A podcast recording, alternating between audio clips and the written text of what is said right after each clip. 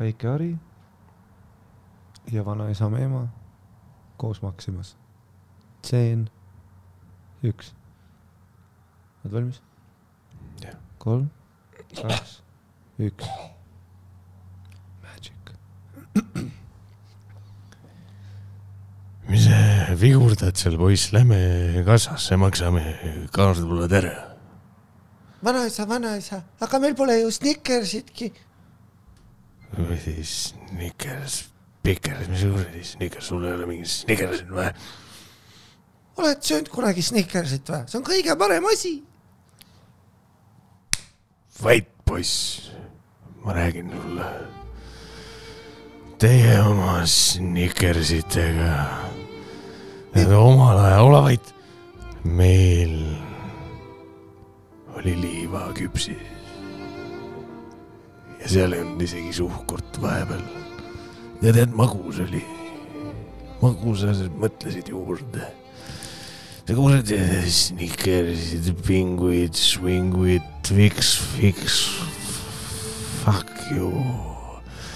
omal ajal meil oli, meil ei olnud banaani, sa tead, praegu vaatad banaani. sa mõtled seda banaanišokolaadi? kuule, vait, mis šokolaad, ma räägin tavalisest šokolaad banaani peal, mis sa järgmiseks teed, paned kuradi kristalli safiiri peale, loll laps.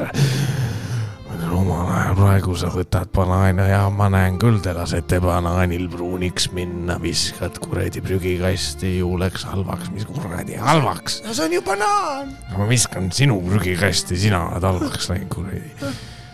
meil ei olnud banaani. Sa ei tea sittagi. Snickers. kuradi fuck raisk. seda kassat oskad kasutada või? ja ikka oskan. midagi kasu sinust vähemalt. ei pane snik-. pane kartul. Lihtsalt kartul. lihtsalt kartul.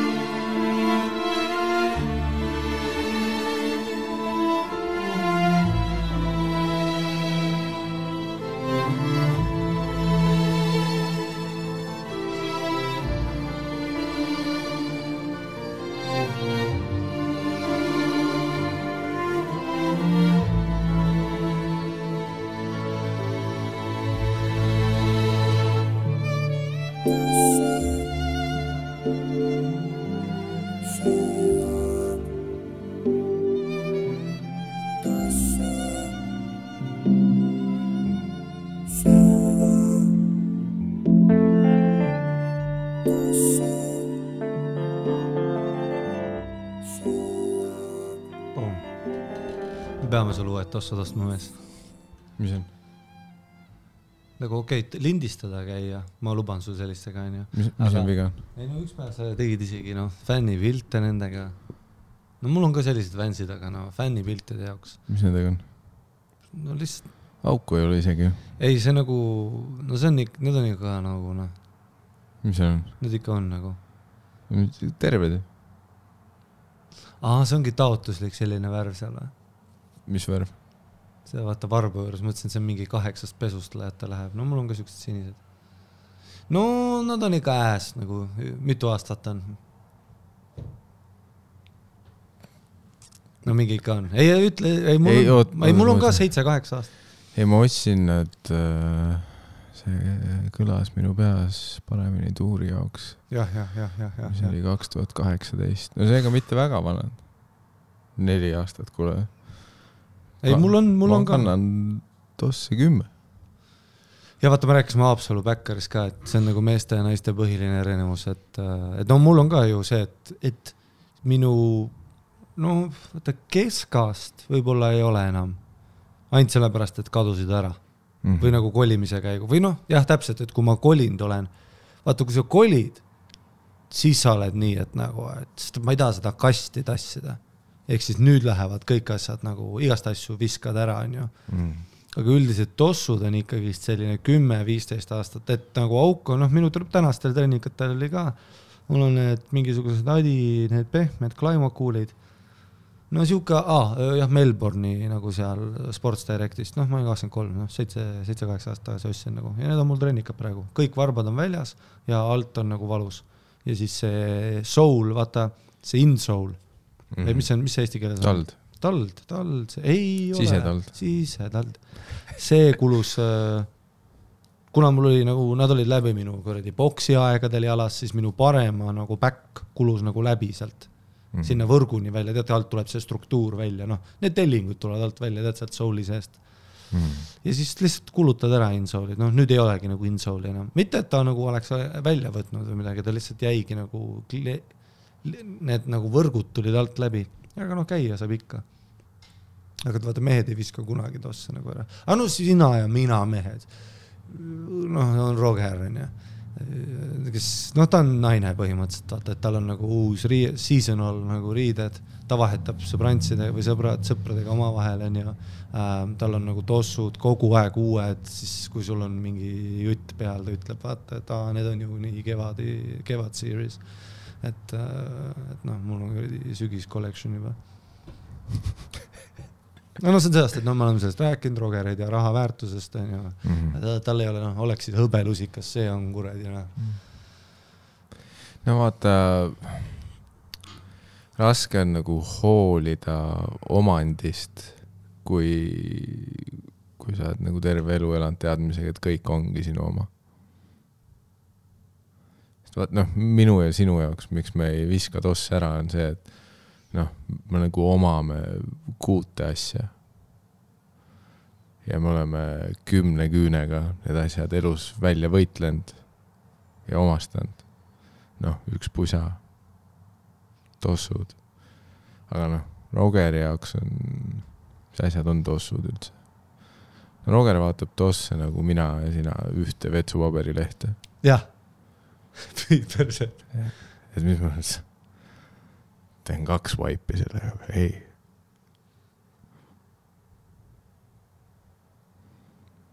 seda küll, ei ma ei noh, ma ei tea, ma ei suuda mi,. midagi on nagu minu südamele valusalt lihtsalt, et noh, jah, nagu need tossud, mis ma olen ära viskanud, tossud, mis ma olen ära viskanud, oli see, et kunagi, kui me sõitsime sugulasega rattaga ja ma istusin pakika peal ja mu nagu jalg kogemata libises kodarate vahele Mhm. ja nagu tolle jala küljes olev toss, noh, põhimõtteliselt läks nagu sellisest äh, lihakombinaadist läbi ja noh, läks viiludeks. noh, tolle tossu ma viskasin ära. aga sa viskasid kohe ära või ta läks mingisse circulation'isse nagu trenni omaks või midagi või? ai, no see, teda ei saanud füüsiliselt jalga panna, noh, ahah, ta läks nagu täiesti, et sa olid nagu hobbit, et ta oli nagu pusle pärast.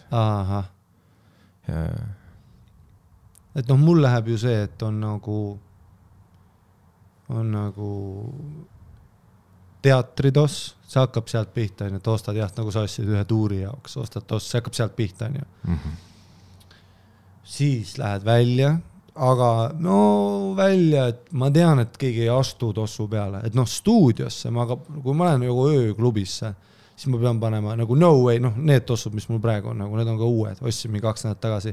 Need ei lähe järgmise kahe aasta jooksul mitte ühtegi kuradi sticky floor, kus kusi on maas ja keegi astub peale. no ma ei lähe tantsima nendega järgmised kolm aastat nagu sada protsenti, see ei ole võimalik. Mm -hmm. sest et vaata, kui no mul on juhtunud ju seda, et noh, et no vau wow,, mingi äge pihv, vaata kutsub välja, okei okay,, eks ma siis panen my finest of the finest. noh, need Nike'id, mis ma ostsin seinalt, mitte nagu sealt korvist. Paned need ja siis on see, et vaata, lähed tantsid temaga ta paneb kannaga, astub nagu peale ja sa näed seda kriimu, mis ei, noh, proorakt sülitad peale, hõõrud keset tantsupäevandat, vaata sa jääd kohe seisma, ma jään kohe seisma nagu. Stop the party, ma tahaks DJ-le öelda ka, et pane kinni. meil praegu on nagu see, et kriim tuli tossu peale. ja siis proovid ja näed, et ei tule maha ja see on devastating ja noh, terve date rikutud, devastating. ükskord bussis ka üks äh, nagu tuttav Pihv komistas peale, vaata üritasin mängida all cool, aga tegelikult vaatasin terve aeg tossu ja seda kriimu. noh, kõrvad vilisevad, ei kuule enam midagi, mis sõber räägib. koju lähed, mõtled, mida vittu, hambapastaga, proovid maha pesta, ei tule. siis sealt on ju, siis peab mingi õnnetus juhtuma, on ju umbes nagu teloekraaniga vaata, et kui see esimene kuradi ämblikuvärk tuleb ära, siis on nagu no siis ma olen kuradi saving private Ryan sellega noh. et see on nagu suva. Siis juhtub mingi õnnetus, siis tossud lähevad open mic, stuudio circuit, ööklubi circuit, jalut-, pikk jalutuskäik circuit, kui on vihmane, ei koti circuit. siis sealt ta läheb sihuke, et jalutan poodi, tean, et ei näe Biffi, keda tahaks äh, trukkida ähm,. jah, no see oli väga füüsiline pilt, selleks oleks vaja Helenat, aga tal on filmid. ja meie oleme tühine, kui te mõtlete, miks ammu ei ole Patreoni tulnud või ega tavakat kaameraga, siis Helena legit abandonis meid, seal on tolm peal ähm,. ei noh, väidetavalt on vaja mingit noh, tööd teha. ja, ja ei, Soomes on film, siin olen mina. Ja siis läks, siis läheb jah trenni circuit'isse, kui on varbad väljas ja haiseb niimoodi, et kui istud, siis tunned lõhna äh,. Mhm. siis läheb sinna circuit'isse ja sealt, ega see ei ole veel viimane tropp. viimane tropp on siis see, et noh, ma kodus spermaste nagu Everlastidega lähen viin prügi ära. siis tuleb nagu see. aga no ja mingid tüübid, noh, see on, no me teame, vaata euro väärtust. oota, aga mis sulle nagu nende tossude juures ei meeldinud? see, et no nad on värvist ära foto, läinud. vaata, me oleme nüüd sinuga seal punktis, Miikal, et noh, nagu tegelikult all on peaaegu valge ju. sa mõtled seda alla külg siis jah? no äss on, sest et nad on juba vaata, tead see varbas vaatab ülesse äh,. sest et ta on nagu juba läinud nagu vorpinud, vaata seda krobelisust seal peal, okei okay,, ma teen pildi ja siis paneme hääletusele, et kas see on nagu äss. No jah. kui sa pildi teed, siis muidugi äss. ei, ei, ei, rahu, rahu, rahu, rahu, oota, ma teen rahulikult, oota, äpp jooksis kinni, nii äss. ei, Telo oli ka nagu what the fuck, hoia nüüd. oota, aga näita seda krobelisust, sa praegu teed seda, et vaata, kui äge on. ei, ei, mis kuradi krobelisus, ma ei saa aru, millest sa räägid anna, ma teen ise, ma teen ise. no sa teed kuidagi noh, okei okay,, sain, sain täpselt sellise, nagu ta on. no paneme hääletusele. värv on siline, tald on peaaegu valge ei no kui, me räägime nagu punktist, varvas on sees, kand on sees. ei no lihtsalt võib-olla mingi pilt me peaks sul nagu noh, kuidas lõhnab. Delicious. oota, mul on kaks nädalat in praegu, et tossud ma vaatan. veel on nagu väga haigelt ja nagu, et no vaata täiesti see värske asi. see on haige. no selles suhtes jah, onju, kui ma olen nüüd äh, noh, kui me oleme siin poisid omavahel ja ma olen täiesti aus sinuga, siis jah, ka minul on vahel tung osta uusi jalanõusid.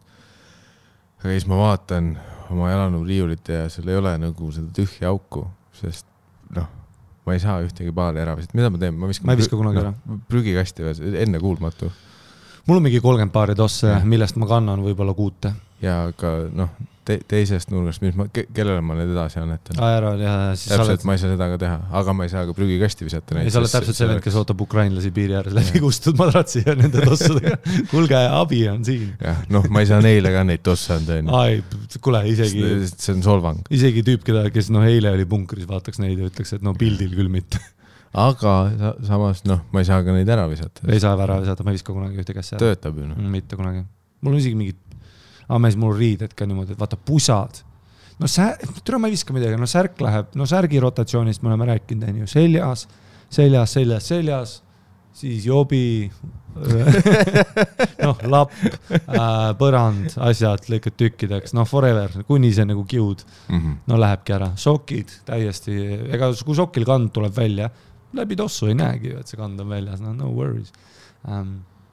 Jälle asi, mida vaata Roksi ei mõistaks, ta ükskord mõnitas ka mind, vaata mul oli taga nagu soki, mitte kannas isegi, vaid siit, kus sa tõmbad teda jalga, siia Mhm. tuli nagu väike selline auk, fuck noh, krobe, vaata, paned selle, katad ära või noh, palju ma säärt ikka näitan. siis ta oli ka vau, vau, vau, et miks sa ära ei viska, vaata vittu sa ajad tere. üheksa, üheksakümmend üheksa oli nagu Sportlandist, nalja, et Nike'id, originalid ka. aga noh, ta jah, muidugi noh, Roks elab nagu Pihv, vaata, välja mõeldud maailmas. Ei tea, pluss nagu Bangladeshi lapsed nägid vaeva sellega. täpselt jah, ja, ja ega ma ei pahanda, et see auk sinna tuli. ja, ja mi- mis ma nüüd teen? lihtsalt viskan ära ja sülitan neile näkku või? no mul nendega ju juhtus ju devastating, devastating, et noh, need tossud, mis mul praegu on, siis Myler React kahed, soovitan soojalt ultramaratoni tossud, eelmised olid. no ma olen vaata see tüüp ka, et kui ma leian mingi asja, mis mulle meeldib või ta on odav, meeldib või on odav, mis tähendab sama asja. Mulle väga meeldib asi, mis on odav. et noh, legit, ei, kui sa näitad mulle nagu, no mul oli sõber Tõnd-, Tõnne näitas ka kunagi kaubamajas, et kui olid hullud päevad, ütles tšeki seda, mine kaubamaja meeste sektsiooni, seal on spordijalanõusid, ainult väike sein spordijalanõusid, aga seal on, seal oli North Face ja oli ka Nike ja seal oli ka Nike Revolution kahed äkki, no praegu on jah, kolmkümmend kaks juba väljas on ju. Nike Revolution kahed sobisid parkuuriks ja tegelikult nägid vinged välja ka. Ja olid siis krooni ajal oli nagu sada üheksakümmend üheksa krooni, ehk siis noh, best deal ever. ja iga hullud päevad käisin, ostsin need mudelid, nad olid iga aasta sada üheksakümmend üheksa ja panin noh. ostsin nagu juurde, ega see ei tähenda, et ma vahetan välja, siis ma lihtsalt ostan juurde, kuni lõpuks mul oli kolme genera-, noh, kolm generatsiooni Revolution kahtesid, mille ma, ühed olid siis Biffiga teidil, täpselt sama toss, sama värv ka äh,, punased äh,. Biffiga teidile äh,, parkuur äh, või siis nagu Tõnne poole. ja no siis kuni nad kõik kolmekesti liikusid, üks on mul veel alles, üks paar. no kuni nad siis kolmekesti kõik vist liikusid siis äh, nagu sinna faasi, kus on, kõik on jobitossud ähm,. ja noh, ühed kaotasin ära kunagi jah, Karlile laenasin kotti, need olid sees, need kadusid ära, Karl ütles, et ta ei tea, muidugi sa ei tea. Pole kunagi andestanud seda äh,. ja siis ühed jätsin noh, Heksi poole. ma ei hakanud seda nagu teemat üles tõmbama.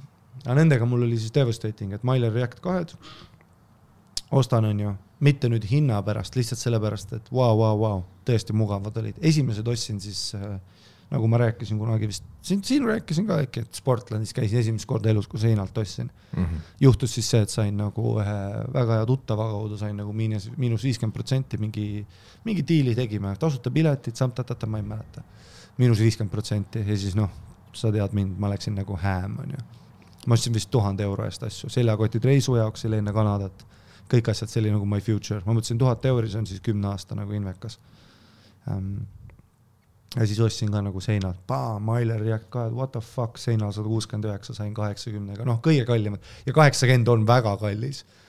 aga lihtsalt, kui ma mõtlesin, et kui mul on võimalus kunagi saada kolme, three digit ossa, see oli aeg, noh, see oli nüüd kolm-neli aastat tagasi, kui euro oli euro mitte mm -hmm. nagu rubla, mis ta praegu on. no praegu ta on literaali see mingi Pakistani valuuta, kus meil on kaheksa milline ja türa ei saa snickersit ka ähm,. ei kunagi käisin ka vaata Slovakkias, seal on ka mingi kassas kuuekümne tonniga vaata pulgaga.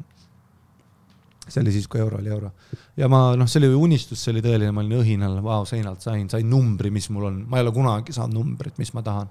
sest ma olen nelikümmend kuus, sihuke kui on äge toss, siis nelikümmend kuus läheb kohe ära, kuna neid ei tehta kõige rohkem siis läheb nelikümmend kuus ära. Ja ütleme, terve elu ma olen läinud siis noh, kui ma filmisin Savage'it, siis minul oli vaata need Vans Filmorid, mis olid nelikümmend neli pool, ei, nelikümmend neli lihtsalt. Ja väga vittus oli nagu devastating, ma ei tundnud varbaid, vaata kui proovisin neid algusjalga, siis tegin seda, et äh, kilekott äh, vett täis, sügavkülmikusse netist lugesin, venitasin kaks nädalat neid, Emps ütles ka, mida vittu, miks tossud külmikus on. ütlesin, et ära muretse, mul special siis tegin ka vanem ja Vanemuise väikse ajaks nagu väike varvas. nüüd ma ei tea, kas toss venis välja või väike varvas leppis. et on siit elu lihtsalt edasi. vaata väike varvas lihtsalt leppis, et äh, ta on seal noh, kuskil nagu rongis Siberis vaata seal taga. et ta lihtsalt lep-, ma arvan, et ta lihtsalt leppis sellega, et sinna tuli mingi Will Resistance vastu. kes sai aru, et okei okay,, me siin olemegi nagu selle tee noh eelviimase varba all lihtsalt uh, that's my spot ja nii ongi. ja need on mul ka olemas, need on minu nagu viin prügi välja ja sõidan jalgrattaga tossud, ainult need haisevad devastatingly. aga toss on toss.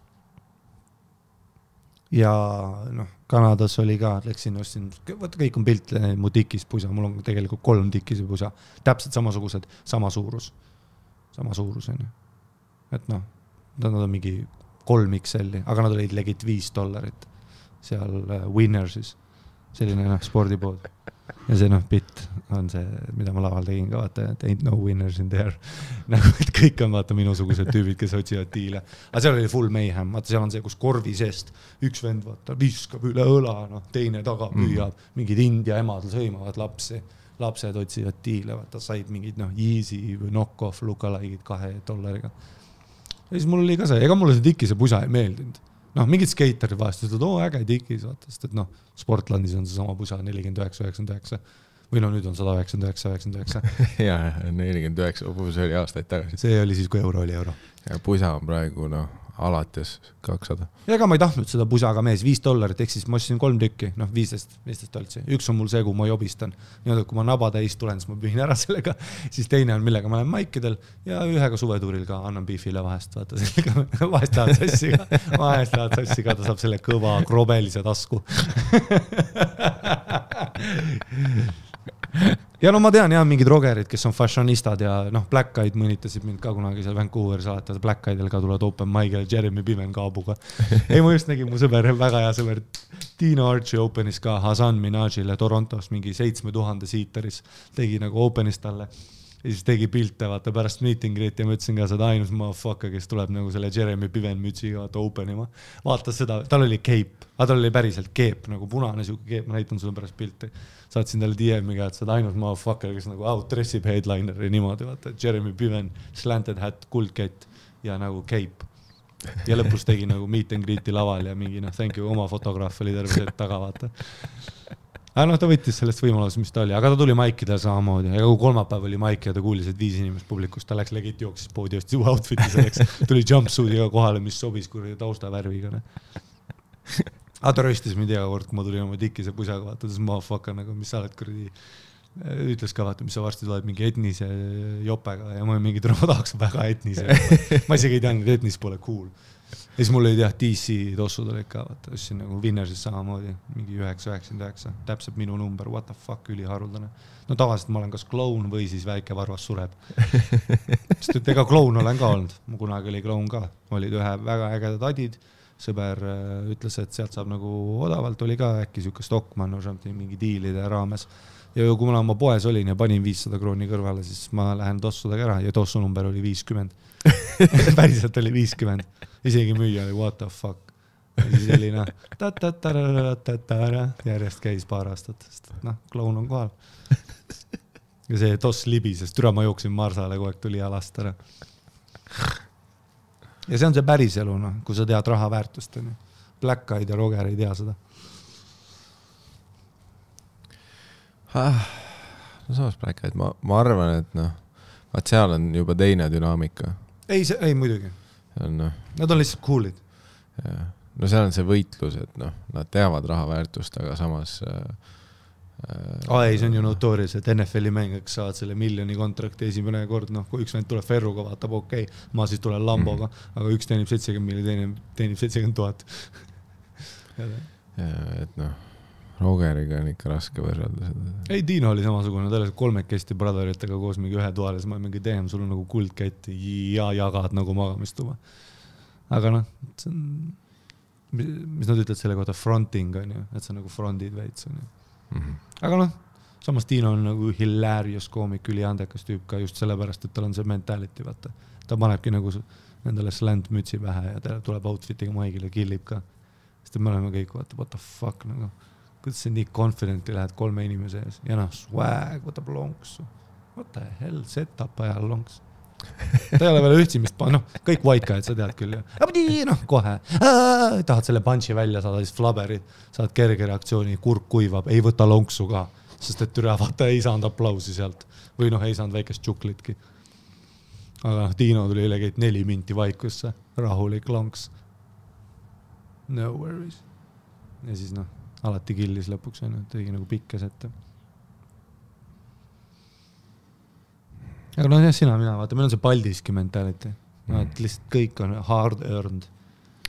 kõik peab maksimumkasutuse saama. jah, pluss, pluss meil on ikkagi vaata noh, vaat me oleme see, see viimane generatsioon, vaat kellele ikkagi jäeti see generatsiooniline trauma ka külge, onju. et noh, kuna me sündisime täpselt siis, kui, kui noh, vaikselt hakkasid, noh, kui meie sündisime, siis vaikselt hakkasid banaanid Eesti poole tulema. Nad ei olnud kohal veel, aga nagu tellimus oli tehtud. ja, aga noh, vaat terve lapsepõlv oli ikkagi see, et noh, sulle räägiti neid lugusid.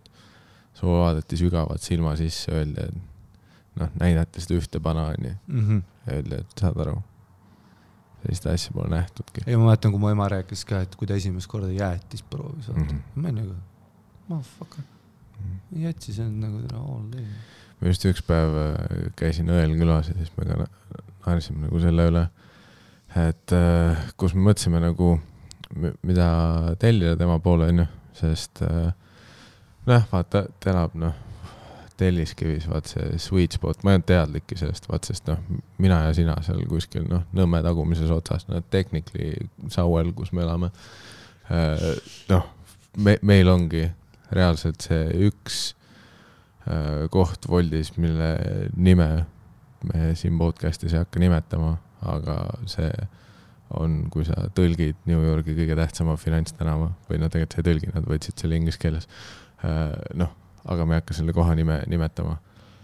noh, meil on see koht valikus ja koju toomine on kümme onju.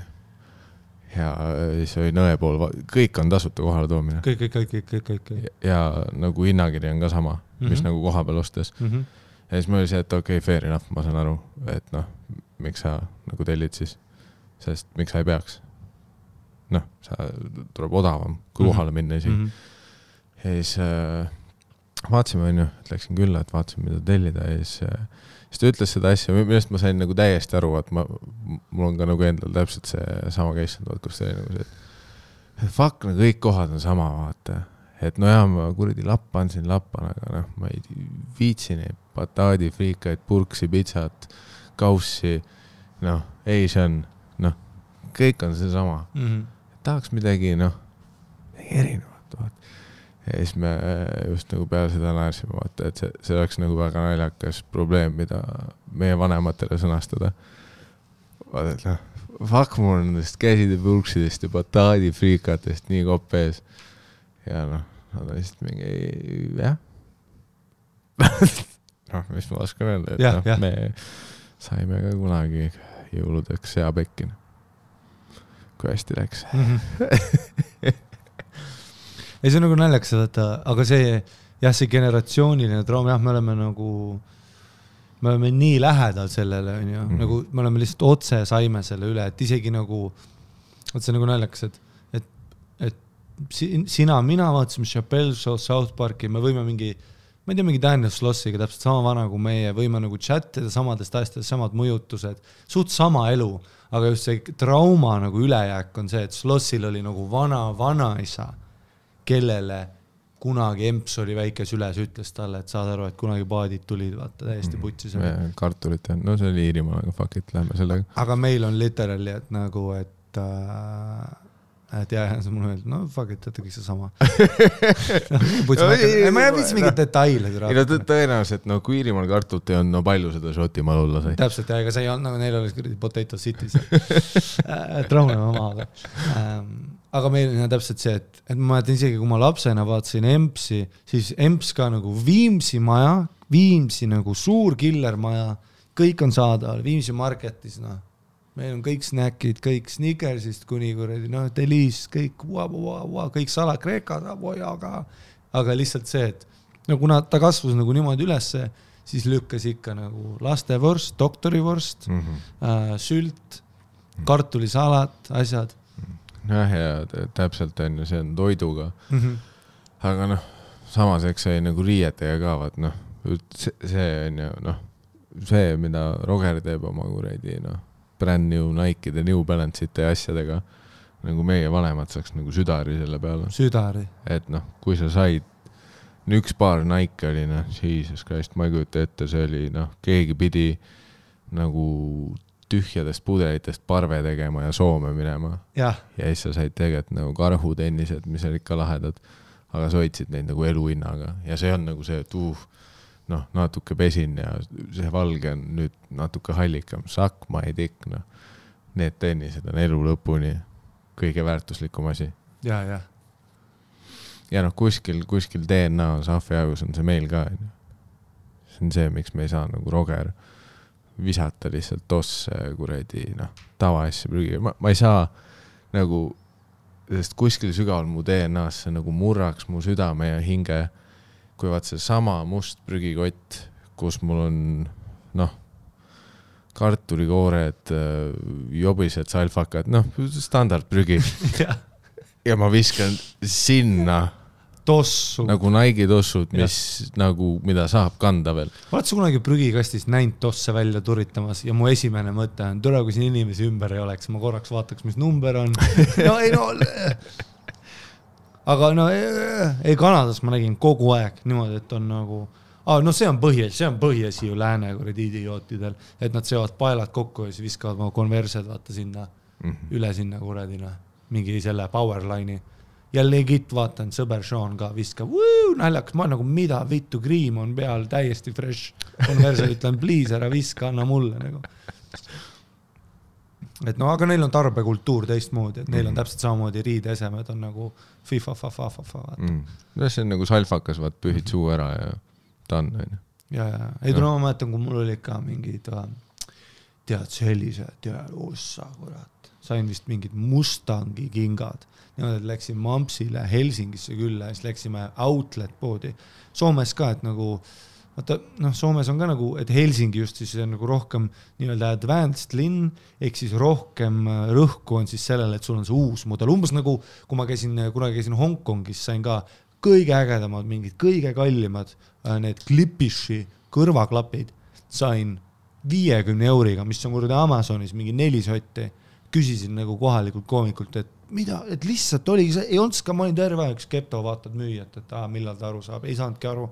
Lähen välja, mõtlen, ma just nagu varastasin need ja siis ta ütles mulle, ei, need on Clipis kahed, vaata, meil on neljad väljas. ja ma olin nagu, aa, kuna ta on nii nutikluti ja nii rikas nagu keskklass mm, -hmm. Mhm. siis nende jaoks see, et fucking toode, toode tooteks, aga nagu fresh, fresh, mul on uued kõrvalapid. ja siis ähm,, siis äh, ma mäletan ka, ma sain hea Soome dress, Dressmanni ja mingi Mustangi outlet oli, et Soomes ka siis outlet pood on nii noh, meie outlet'id on ju skäm, vaata Eestis on kasutatud sõna outlet, lähed kohale mm, Mhm. -hmm. ikka sott, alati nii. no Sportlandi outlet täpselt sama asi, sama hind, see noh, see on see kõik see skäm, vaata, et paar karpi on küli no. Sportlandi outlet on tehniliselt, oleme ausad, need on asjad, mis lihtsalt esindusse ei mahtunud. see on lihtsalt teine Sportland. see on lihtsalt täpselt võib-olla jaa, aga seal oli nagu outlet nagu let it fucking out nagu mm Mhm. -hmm. no see on nagu, läksid ka full mayhem, seal olid igast vaata immigrandipered, meie seal virolaised olid kohal seal. me EMS-iga kaevame, vaata paneme mingi haige shopping listi, kolm-neli püksipaari, noh, kolm-neli lõpetamist, seal tuleb põhikooli lõpetamine, keska lõpetamine tuleb sellest budget'ist. mingi see ülikond, mis mul oli, no korra, ülikond, mis mul oli veel kolm aastat tagasi kuskil Explosioni kommenteerimas veel seljas, mäletan, mu Ameerika sõber vastas ka, et man you need a tailor. ma olin nagu you need to know the value of money, fuck. noh, aa, see you, you need a tailor. putsi, ma ei ole mingi Django kuradi orjapidaja, ja, ja ei, ei, ei, in all fairness jah, ma, ma saan aru, et see on kole. et äh, jah, kuradi rätsepaga saaks noh, mingi ideka selle, aga kes ma olen? ei ole, Armin Karu või? ja täpselt jah, ma ei ole Armin Karu.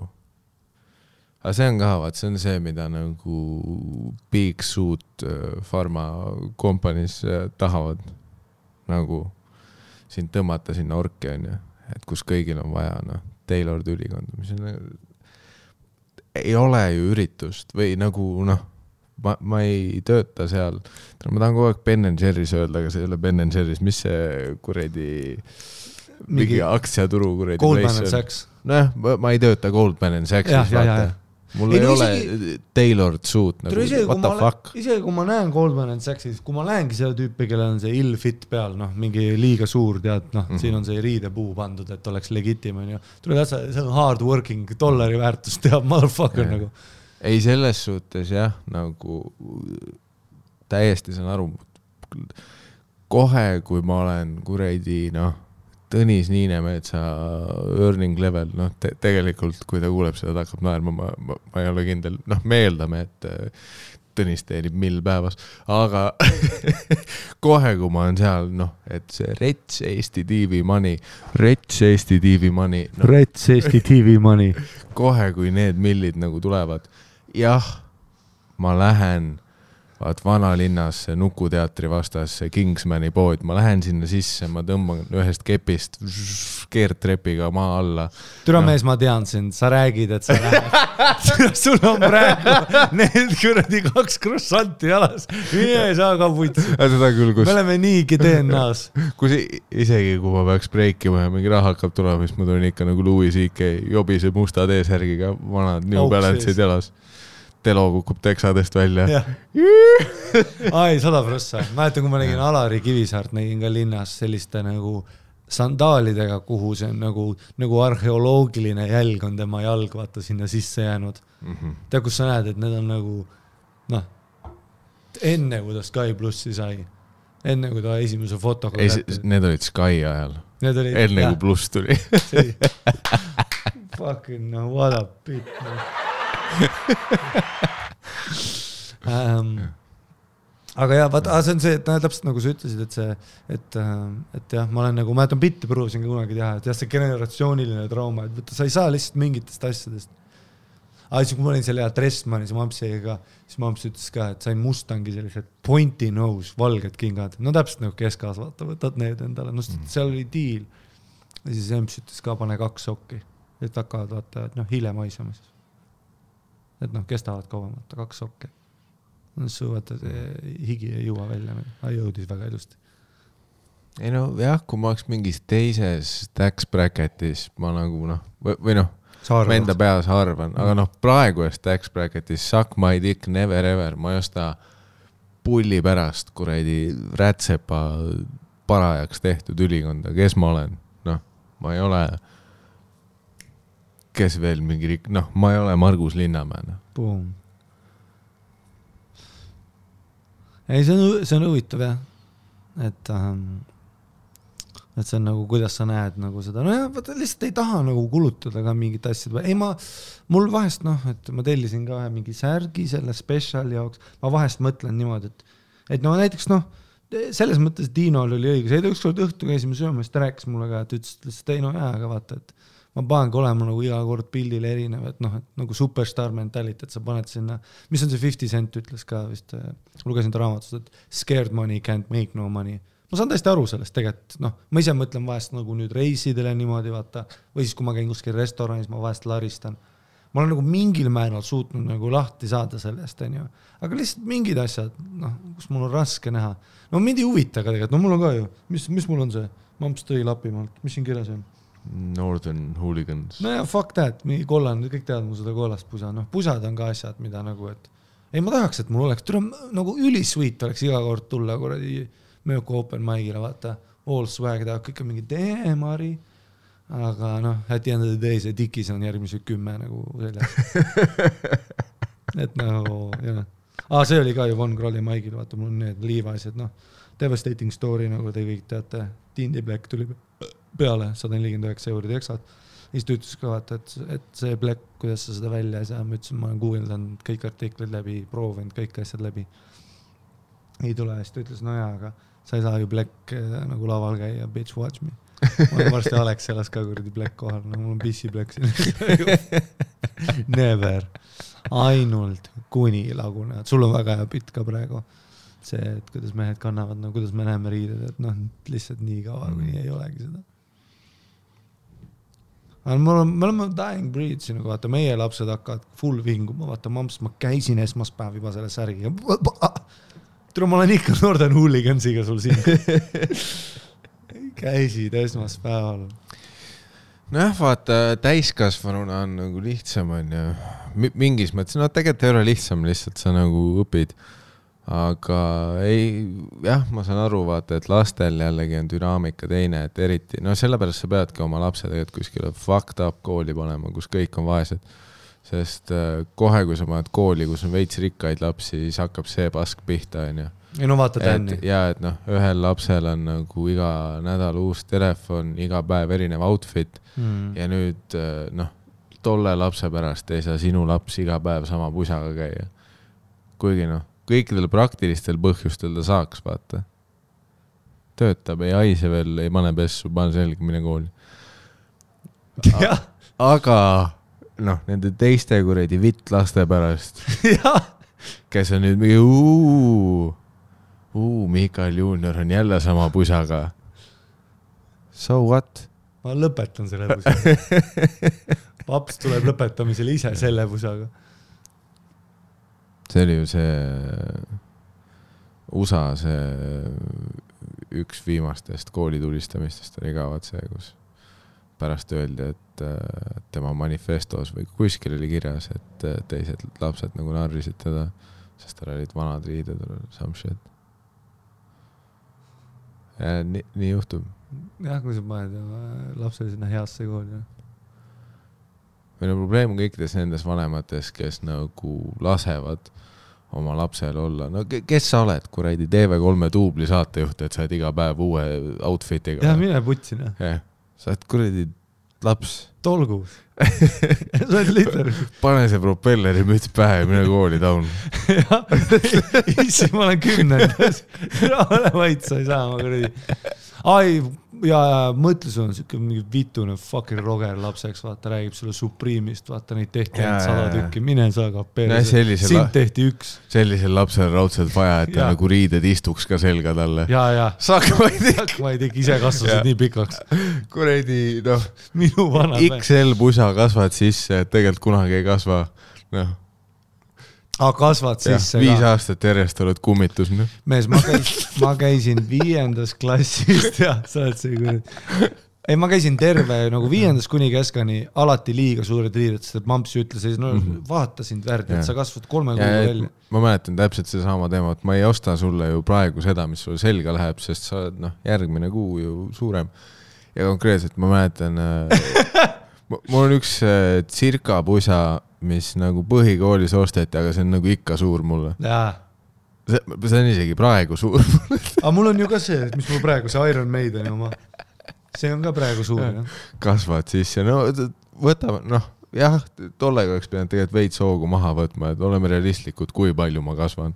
ei no mamps, ma olen seitsmendas, minust ei saa Herkules.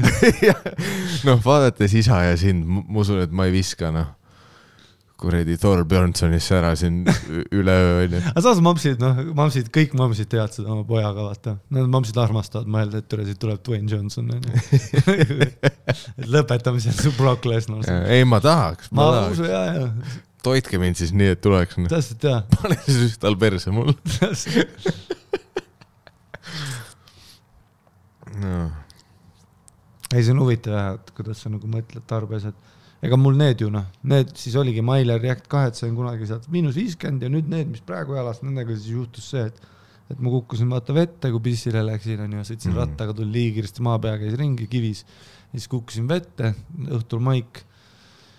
püksid kuivasid ära, onju, päikse käes, aga nagu noh, jalanõule ja, ja üks oli nagu läbimärk, teine sai nagu veits ja siis äh, noh, ma oleks nagu jäänud kas kopsu, no mul oligi kopsupõletik, noh, kui ma oleks viisteist, vaata fuck läbi määrata otsad all good. aga ma olen kolmkümmend, et noh, siin tuleb le- legit nagu haigla, siis mõtlesin, okei okay,, mul on pikk päev ja siis läksin ka Sportland Outleti sinna Stockmanni alla, lootes, et midagi nad letivad out onju. ei, nad on nagu, kõik tossud olid full, noh ei mahu ükski jalga, juba on üle soti siis vaatasin noh, tund aega läheb poes, tead, tead, kus sa võrdled edasi-tagasi, tead, kus müüja kaks korda üritab sinuga ja siis lõpuks noh, ta mõtleb, see vend kõnnibki ringi siin. jalutad sinna, proovid jalga, jalutad tagasi, proovid jalga, jalutad sinna, edasi-tagasi.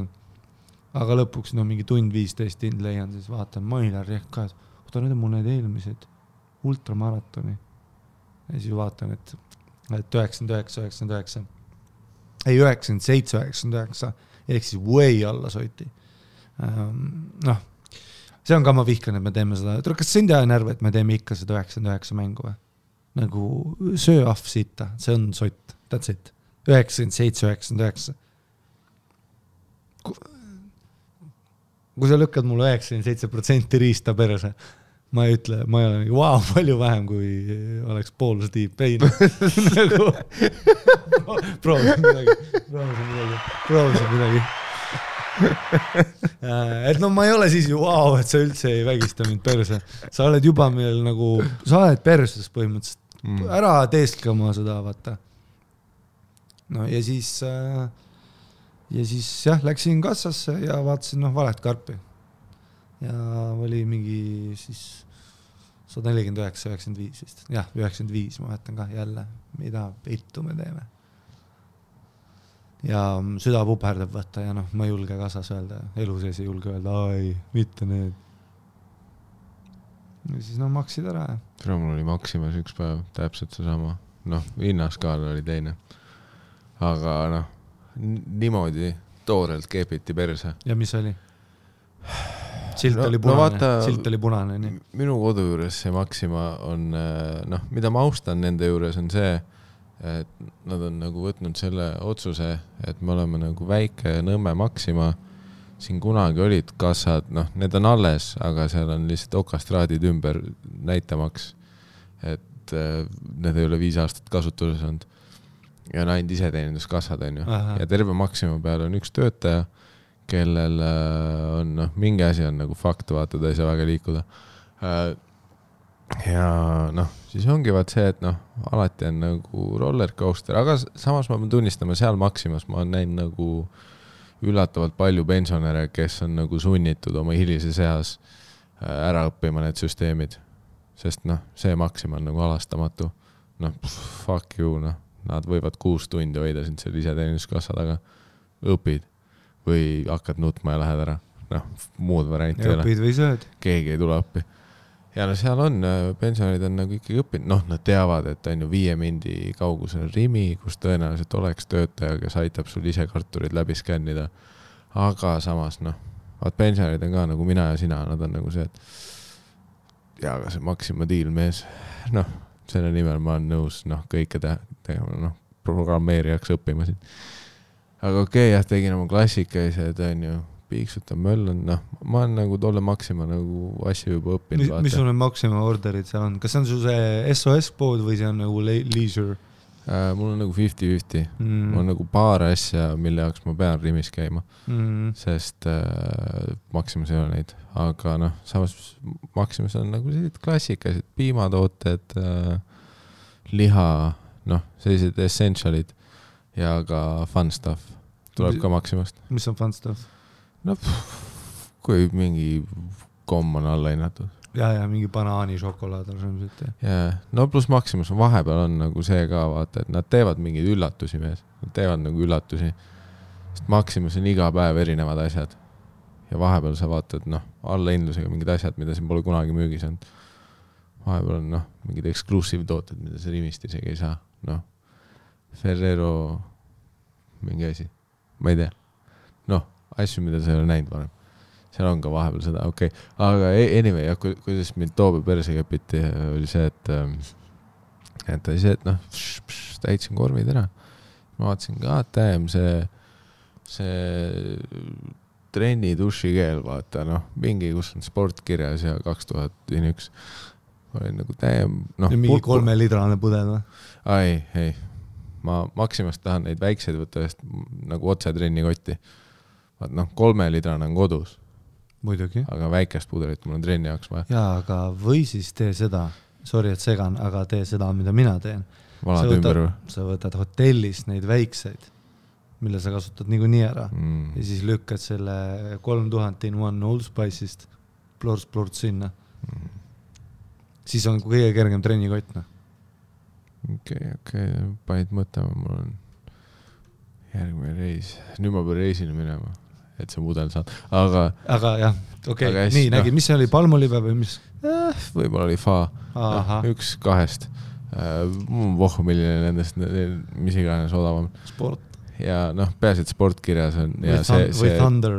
ja ja see, mis peab veits kotid ka kipitama, see on ka hea. no suveks on need sinised head, vaata no, mingi, ma ei tea, mis asi, mis kindlalt viljakust vähendab, aga ülimõnus.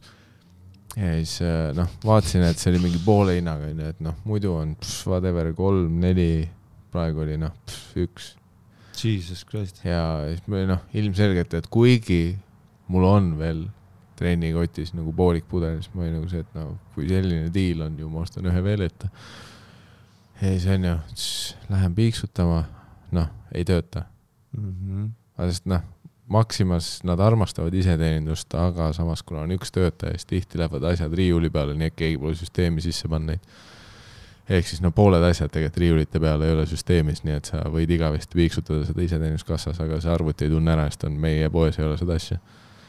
ja siis äh, noh, töötaja noh, raskendatult tuli kohale.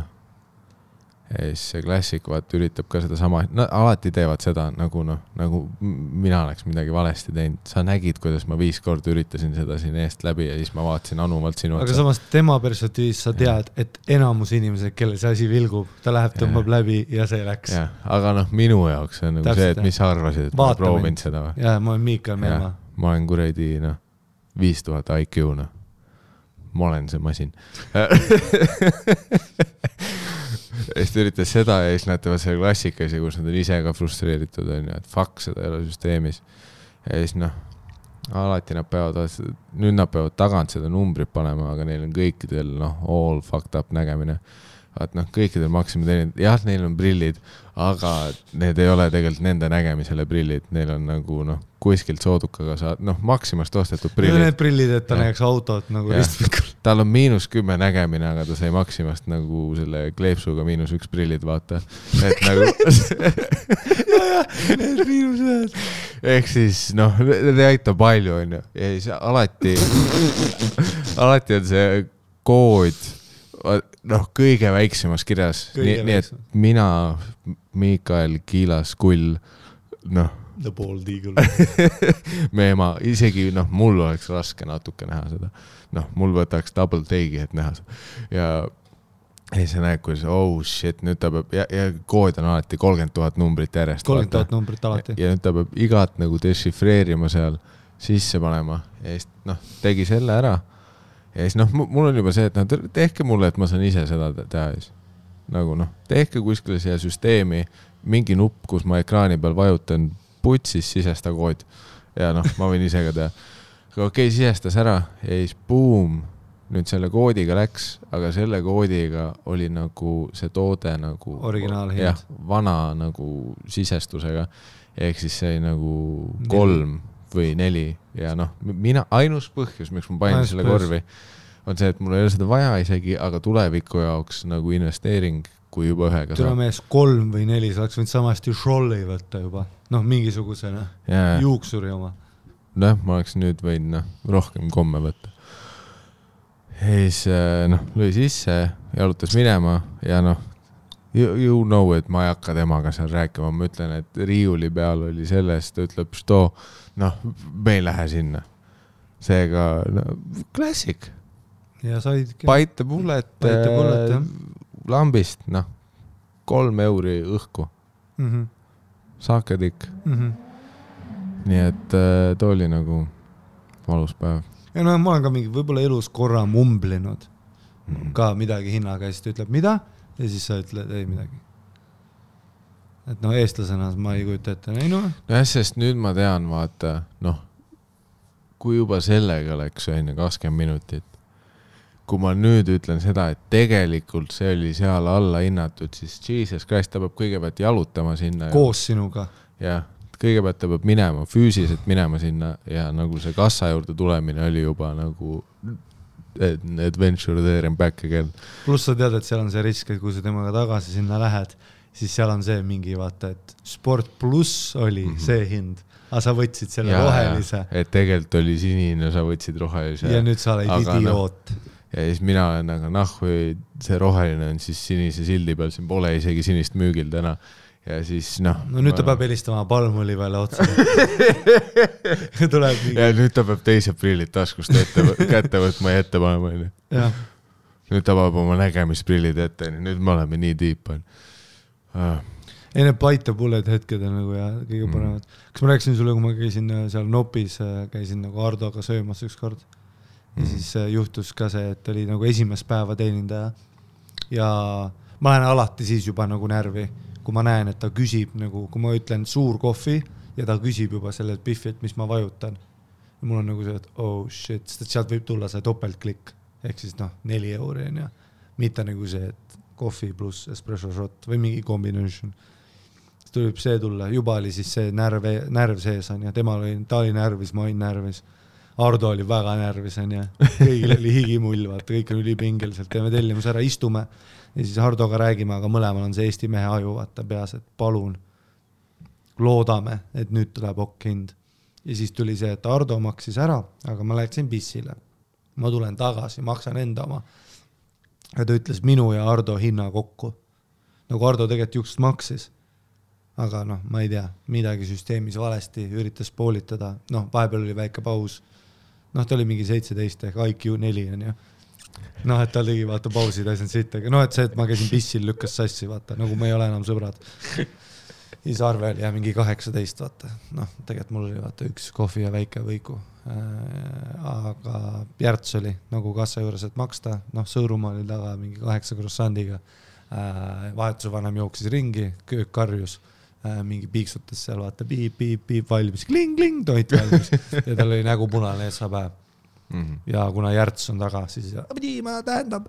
Äh, lihtsalt bite the bullet. Ja noh, tippi jätad ka siis üks, noh, jätad üks kümme, mis ei ole nagu palju, aga arvestades, et mu reaalne, et ma oleks pidanud seitse maksma, siis see on väga okk. ja siis lähen ära ja noh, šokiseisund ja ütled Hardole, vaata, mis just juhtus ja Hardo nägi kõrvalt ka, mis juhtus. aga lihtsalt kumbki ei öelnud midagi, vaata ja siis lihtsalt noogutasime ja läheme edasi päevaga. see Eesti mehe elu, vaata, et noh, et ma ei tea jah, et mis peab juhtuma, no kui su dušikell oleks üheksakümmend üheksa, üheksakümmend üheksa, võib-olla siis, aga kes teab. jah, kes teab. kindlalt kuskilt läheb see piir, aga kurat, see on nagu ka raske piir, mida ületada. See on äh, noh uh., kuskilt ja, ja ei kindlasti noh ah.. ei, sa vahest va- vaata, naised on palju julgemad seal. seda, see mulle meeldib, kui sa mm Mhm. -hmm. nagu oled naisega koos, kui sa date'id näiteks kellegagi, kes on hästi selline julge ja vahest läheb liiga kaugele, ma mäletan, noh, Rene oli, läks liiga kaugele, ta hakkas möllama, ja ei, naised armastavad aga Nagu- seal oli ka nagu mingi noh, ja, ei, no seda vaata, vaat see tulebki sellest, et, et kuna naiste elu on sõda, onju, siis nad on võib-olla nagu sellest rohkem karastunud, onju, et nad on pidanud õppima. no vaat väiksest saati sa pead nagu õppima sellele, et noh, maailm on against you., pead bussis selle vana perveri käe nagu eemale lööma ja karjuma ta peale.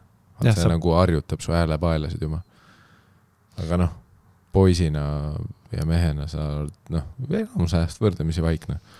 seda küll jah, vaata, võib-olla jah, mehi on kergem ahistada ka vaata, kui see mingi Eesti kuulsus see vestiga tüüp, kes teeb saateid onju. et kui ta sulle käe nagu munnile paneb ja sa arvasid, et sa läksid nagu tema stsenaariumit Tugevad mehed kolm lugema onju. siis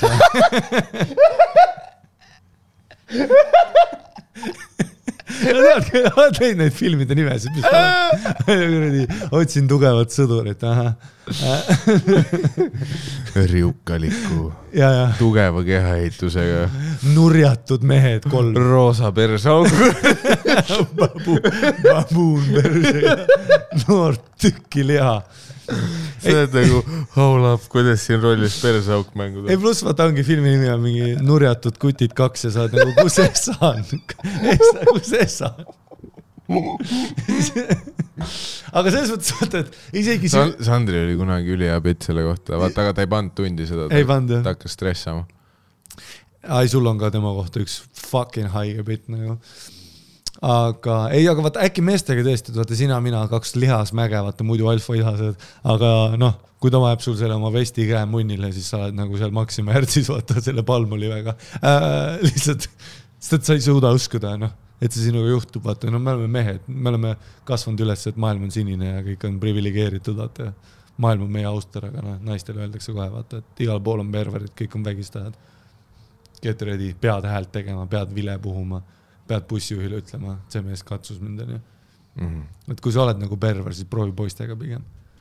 Need on, need veel on šokiseisundis, noh. jah, et kindlasti, nojah, vaat na- naised ütlevad, kui neil on vale tellimus ka, nagu ma- ma olen legit ju nagu söögikohtades nagu noh, nagu full paiste läinud, teades, et see on kala, jah, lihtsalt selleks, et nagu mitte öelda, et vale tellimus. vältida konflikti. jah, ai naised, see on, on sul kunagi naine sind kaitsnud või? tead, kui ta teeb, tead, ei naised ju teavad, oot-oot-oot, tal oli, ja, hakkab ära kõndima teenindaja, vaata. täpselt ainsad korrad, kus minu toit on nagu selles olukorras nagu siis muudetud nagu selleks, mida ma tellisin, on see, kui keegi teine, sada protsenti ajast naine, ütleb, et ma ei tellinud seda, mida ta tõi mulle. ai sina, mina oleme saanud kogu aeg valesid asju, vaatame lihtsalt üksteisele otsa, et ju siis nii. ai naised ju kohe, vot teenindaja läheb ära, ütlevad vabandage, tal ei olnud äh, kitsejuustusaat, tal oli kanaga Caesar. ja siis, aga noh, Biffid saavad aru, nad oskavad üksteisega suhelda ka. Kuidagi mehena noorele Biffile öelda, tundub agro või ma ei tea. jah, see on nagu jah, ja siis ütled vale tooniga ka, liiga agrolt, vaata. jah, vabandage, see oli sitt. ah, sa juba sõid ära selle, nüüd on hilja. see ei olnud see. jah, sõnad lähevad sassi, mul oli äh,, ma olen siin käinud äh, palju kordi ja mehena see teine on ka see, mis hoiab meid tagasi vaata täpsustamast või no midagi üle parandamast, on see, et noh, kõikidel on see üks elumuutev olukord olnud, kus sa üritasid, aga su sõnad tulid täiesti valed suust välja. et nagu, kus said enda peas, et noh, sa üritad öelda, et see ei olnud, mis ma tellisin ja noh, suu tuleb lahti ja sa oled, see ei ole kana. ja ta on nagu, mida vittu see tähendab. see ei ole tõesti kana, sa ju tellisid hakkliha. Ja siis ta, kas te tellimus on vale, see ei ole vale ja valetad. mida? ja siis noh, peale toda ühte olukorda sa oled nagu okei okay,, ma ei saa mitte kunagi enam. Öelda. jah, ma ei täpsusta kunagi midagi. ja ma ütlen nüüd ainult aitäh. aga noh, naised ruutles otse silma, kuhu sa lähed, Lits? sa, tellisime siit. ja, ja aga nad mõistavad ka, ta on nagu ahah, selge, viib ära ja kõik on tegelikult jumala korras. keegi ei ole pahane, kõik on chill. tema, mu sõber tellis. sõber. sõber, sõber, sõber ei ole õnnelik. mida? mida? sõber kurb. vittu kaks kuradi, taalis.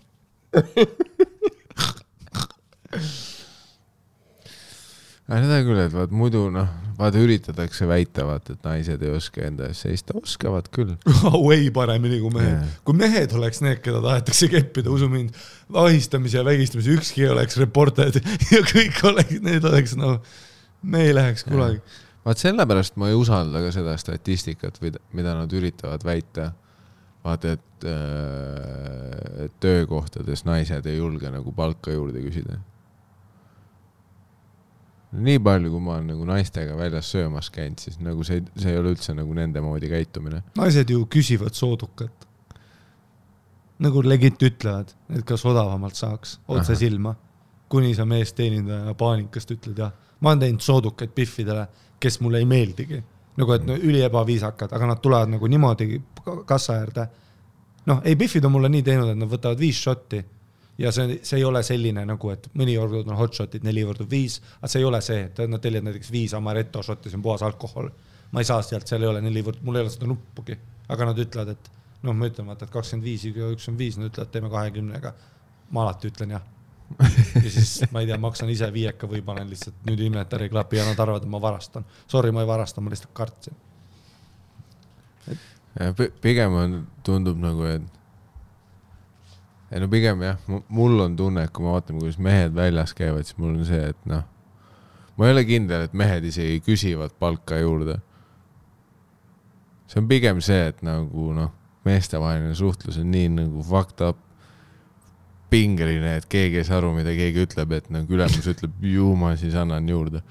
või siis ta laseb su lahti see on jah. see teine asi, et tõstame su palka eest, see tüüp oli seal noh, mingi arenguvestlusel ja ta oli. Ähm, ma olen ammu tööl olnud. boss on ka üli confused, ise ütleb, aa, kas ta tahab palka, kurat äkki ta. Ja siis boss on ka paanikas, no lahti lastud. sa oled ju siis. siis ta ütleb, no nüüd rohkem palka.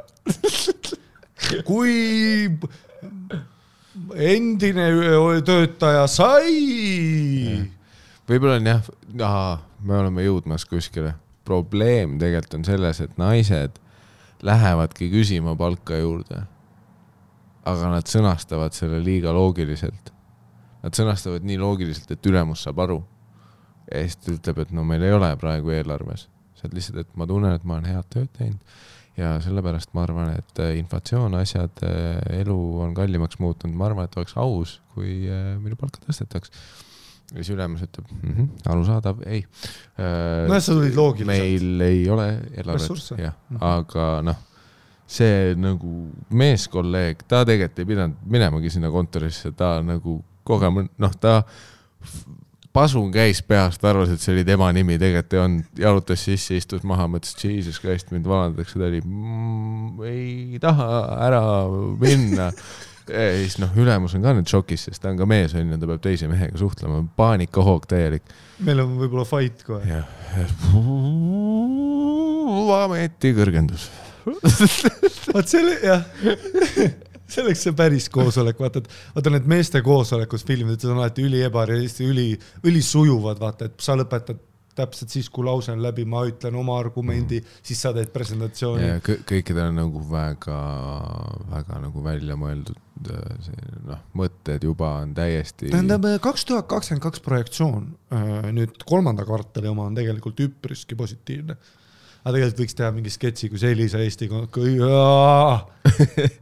minu kord on, sa Mait, ma ütlen, tead, ma olen siin juba ammu mõelnud. siis keegi kõrval, jah, mina olen, mina olen parkimiskohta juba küsinud. Boss on seal, paistab poissid, et lähme puh-, jõulupreemiat tuleb. siis kõik on niimoodi, ma tahtsingi just seda küsida. siis kõik lähevad ära preemiatega nagu huh, huh edasi. ja siis Kärt on kõrval, väidab, et see on patriarhaatne. See kõik juhtus kogemata. jah, täpselt, mina ei tea. ükski ei olnud planeeritud ja tegelikult firmal ei olnud raha praegu jõulupreemiaid jagada. jah, nii et fucking Kärt, mõtle välja, no ma tean jah, kuidas me selle augu täidame. me andsime kogemata kõikidele jõulupreemiad. Make it work. ah, kuidas me selle augu täidame, ma arvasin, et see on nagu fun, vaata, et äh, see väga häirib. Äkki see jah, see või siis tööintervjuud, et sul on kolm nagu ülikvalifitseeritud naist, aga siis tuleb see üks mingi veits suurem vend sinust, istub natuke lähemale kui ja ta on nagu higimull ja sul on higimull. ja ta mõne, ma väärin ju äh, olla siin. jah, võetud. mida? tööl, ma tean. ahah, millal siis alust-, millal alustada tahan, just nii, mine istu. ja siis tuled sealt välja teised kolm Biffi, mida vittu, ma tegin full preseka. sest ta julgeb Biffile öelda, vaata see on noh. Ta küsib nii avatud küsimuse, vaata. aga mis te arvaksite, ei ma saan aru, kui te ei taha mind tööle, ega ma nagu pahane ei ole nagu selles mõttes, et just mõtlesin, et siia firmasse ma sobin ja tegelikult minu visioon on alati selle nagu power up'iga siin koos olnud ja see firma on alati mulle meeldinud, mu sõbranna töötas ka siin kunagi, ütles väga head võimalused. sinna on jumala mugav öelda, no tegelikult tead, noh. tegelikult on nii, et sa oled isegi ülekvalifitseeritud selle töö jaoks ausalt öeldes. ja siis tuleb see vend, mina mina tahan olla. ma ka. aga mul oli täna ju saunas oli see klassik Eesti, Eesti small talk, jälle juhtus see, no täpselt sama, mis, mitte sama tüüp, aga sama asi. mm..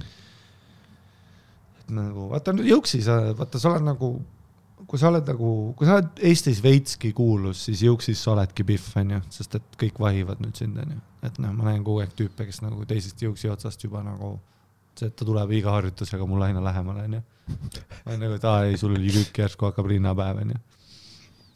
kõige veidrum see, vaata Balta Maivitis ka, tead, sul on need pead koos, vaata, kaks surumispinki on. siis ta räägib nagu üle sinu pea, tule me ei ole voodis koos. see ole mingi kuradi friends siin, et me räägime seda. Ja siis juba käis mingi rihv seal pingi juures ja ma juba nagu näen, Mhm. no see, et noh, et ma vaatan, ahah, ta läheb kükki tegema ja mul on harjutused läbi, hea aeg saunamine ja ma näen üle, see vend pani raskuse peale, näeb mind minemas raskus maha.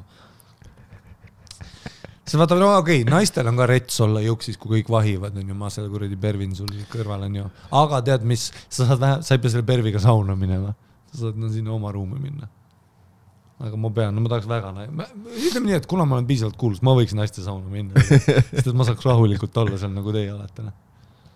aga ma pean minema sinna ja siis noh, tead, istun maha ja mul on see viieteistmindine žest plaanis, keeran selle liivakella tagurpidi, kohe kui istud maha, üks leil ja siis kuuled, see dušiuks läheb lahti ja siis ma olen niimoodi, las ma arvan ja siis lean over'in vaatan, jep, that dude, noh, ta ei lähe, ta on nii põnevil, ta ei lähe duši alla, no pole dušikeeli midagi, ta ei kavatsegi pesta, tuleb, ta ei kavatse saunagi tulla, tuleb otse, rätikut pole, tuleb otse sauna.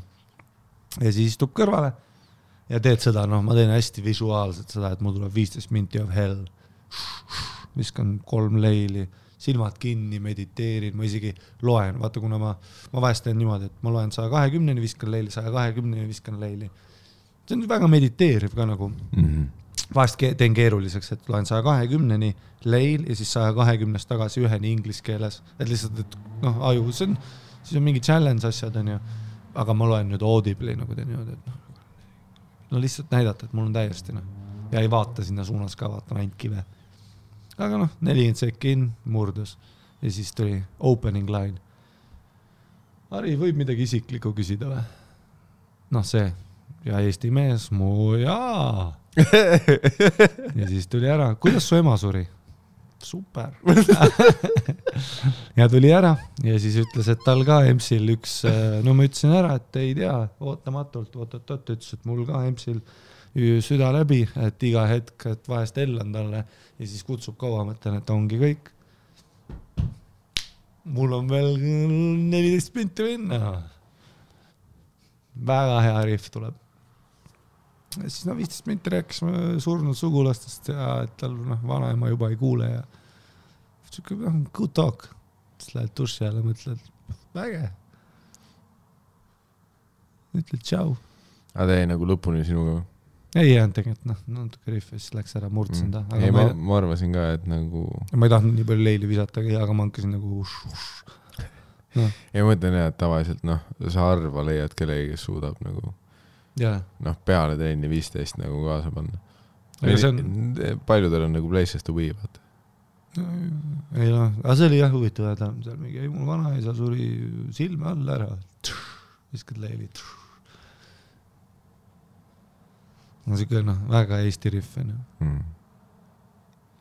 seda küll, et see on nagu väga selline eestipärane nagu vestluse alustaja. surm. jaa, et, et noh, ükskõik mis muudes kultuurides vaata, et noh, kui kellelgi on see impulss, ma tean seda tüüpi, vaat mulle meeldib see asi, mis ta teeb, et ta nüüd proovin vestelda no.. no ma mõtlesin ka, et isiklik, et no oma peas oli niimoodi, et okei okay,, ma tegelikult juba tean, isiklik on see, et ahah, kui eestlane ütleb isiklik, sest eestlane küsib su palganumbrit nagu soojenduseks. ehk siis see on juba, ja palganumber, elukoht Jah., telonumber, need ei ole isiklikud küsimused. siis ma mõtlesin ka, nii, pumm, see saab olla kas emps või mingi suhteasi, that's it, vaata. Mm. või see, et kas sa tahad keppida praegu jah, praegu siinsamas kerise peal. topi see kivi, topi see kivi mulle vittu ja mu mamps on surnud. aga no relentless ka vaata, et ma nagu noh, ütlesin, et aa ei noh, ootamatult on, siis ta ütles, et vau, see on nagu palju parem ju. kui, kui sa jääd kaua onju noh. ja siis Aa. ta rääkis mingi loo oma. jälle väga Eesti asi, mida öelda. jah, ja, ja see on see põhiasi, millega eestlased üritavad lohutada, vaata. väga hea ju, super mm.. ja, ja. aga mis ongi noh, kuigi ma ei tea, kas see on nagu meie jaoks lohutus, vaid meile meeldib lihtsalt nagu mingeid praktilisi asju öelda, vaata. ja, ja, mis on noh, no mingi sellised, et no et ütle, et keegi jäi nagu tulekahjusse ja siis sa oled mingi no tundub parem kui. surnuks külmuda. ja sa oled, kuradi võrdlus. ai, see on põhiasi, kui keegi vaata hukkub onju.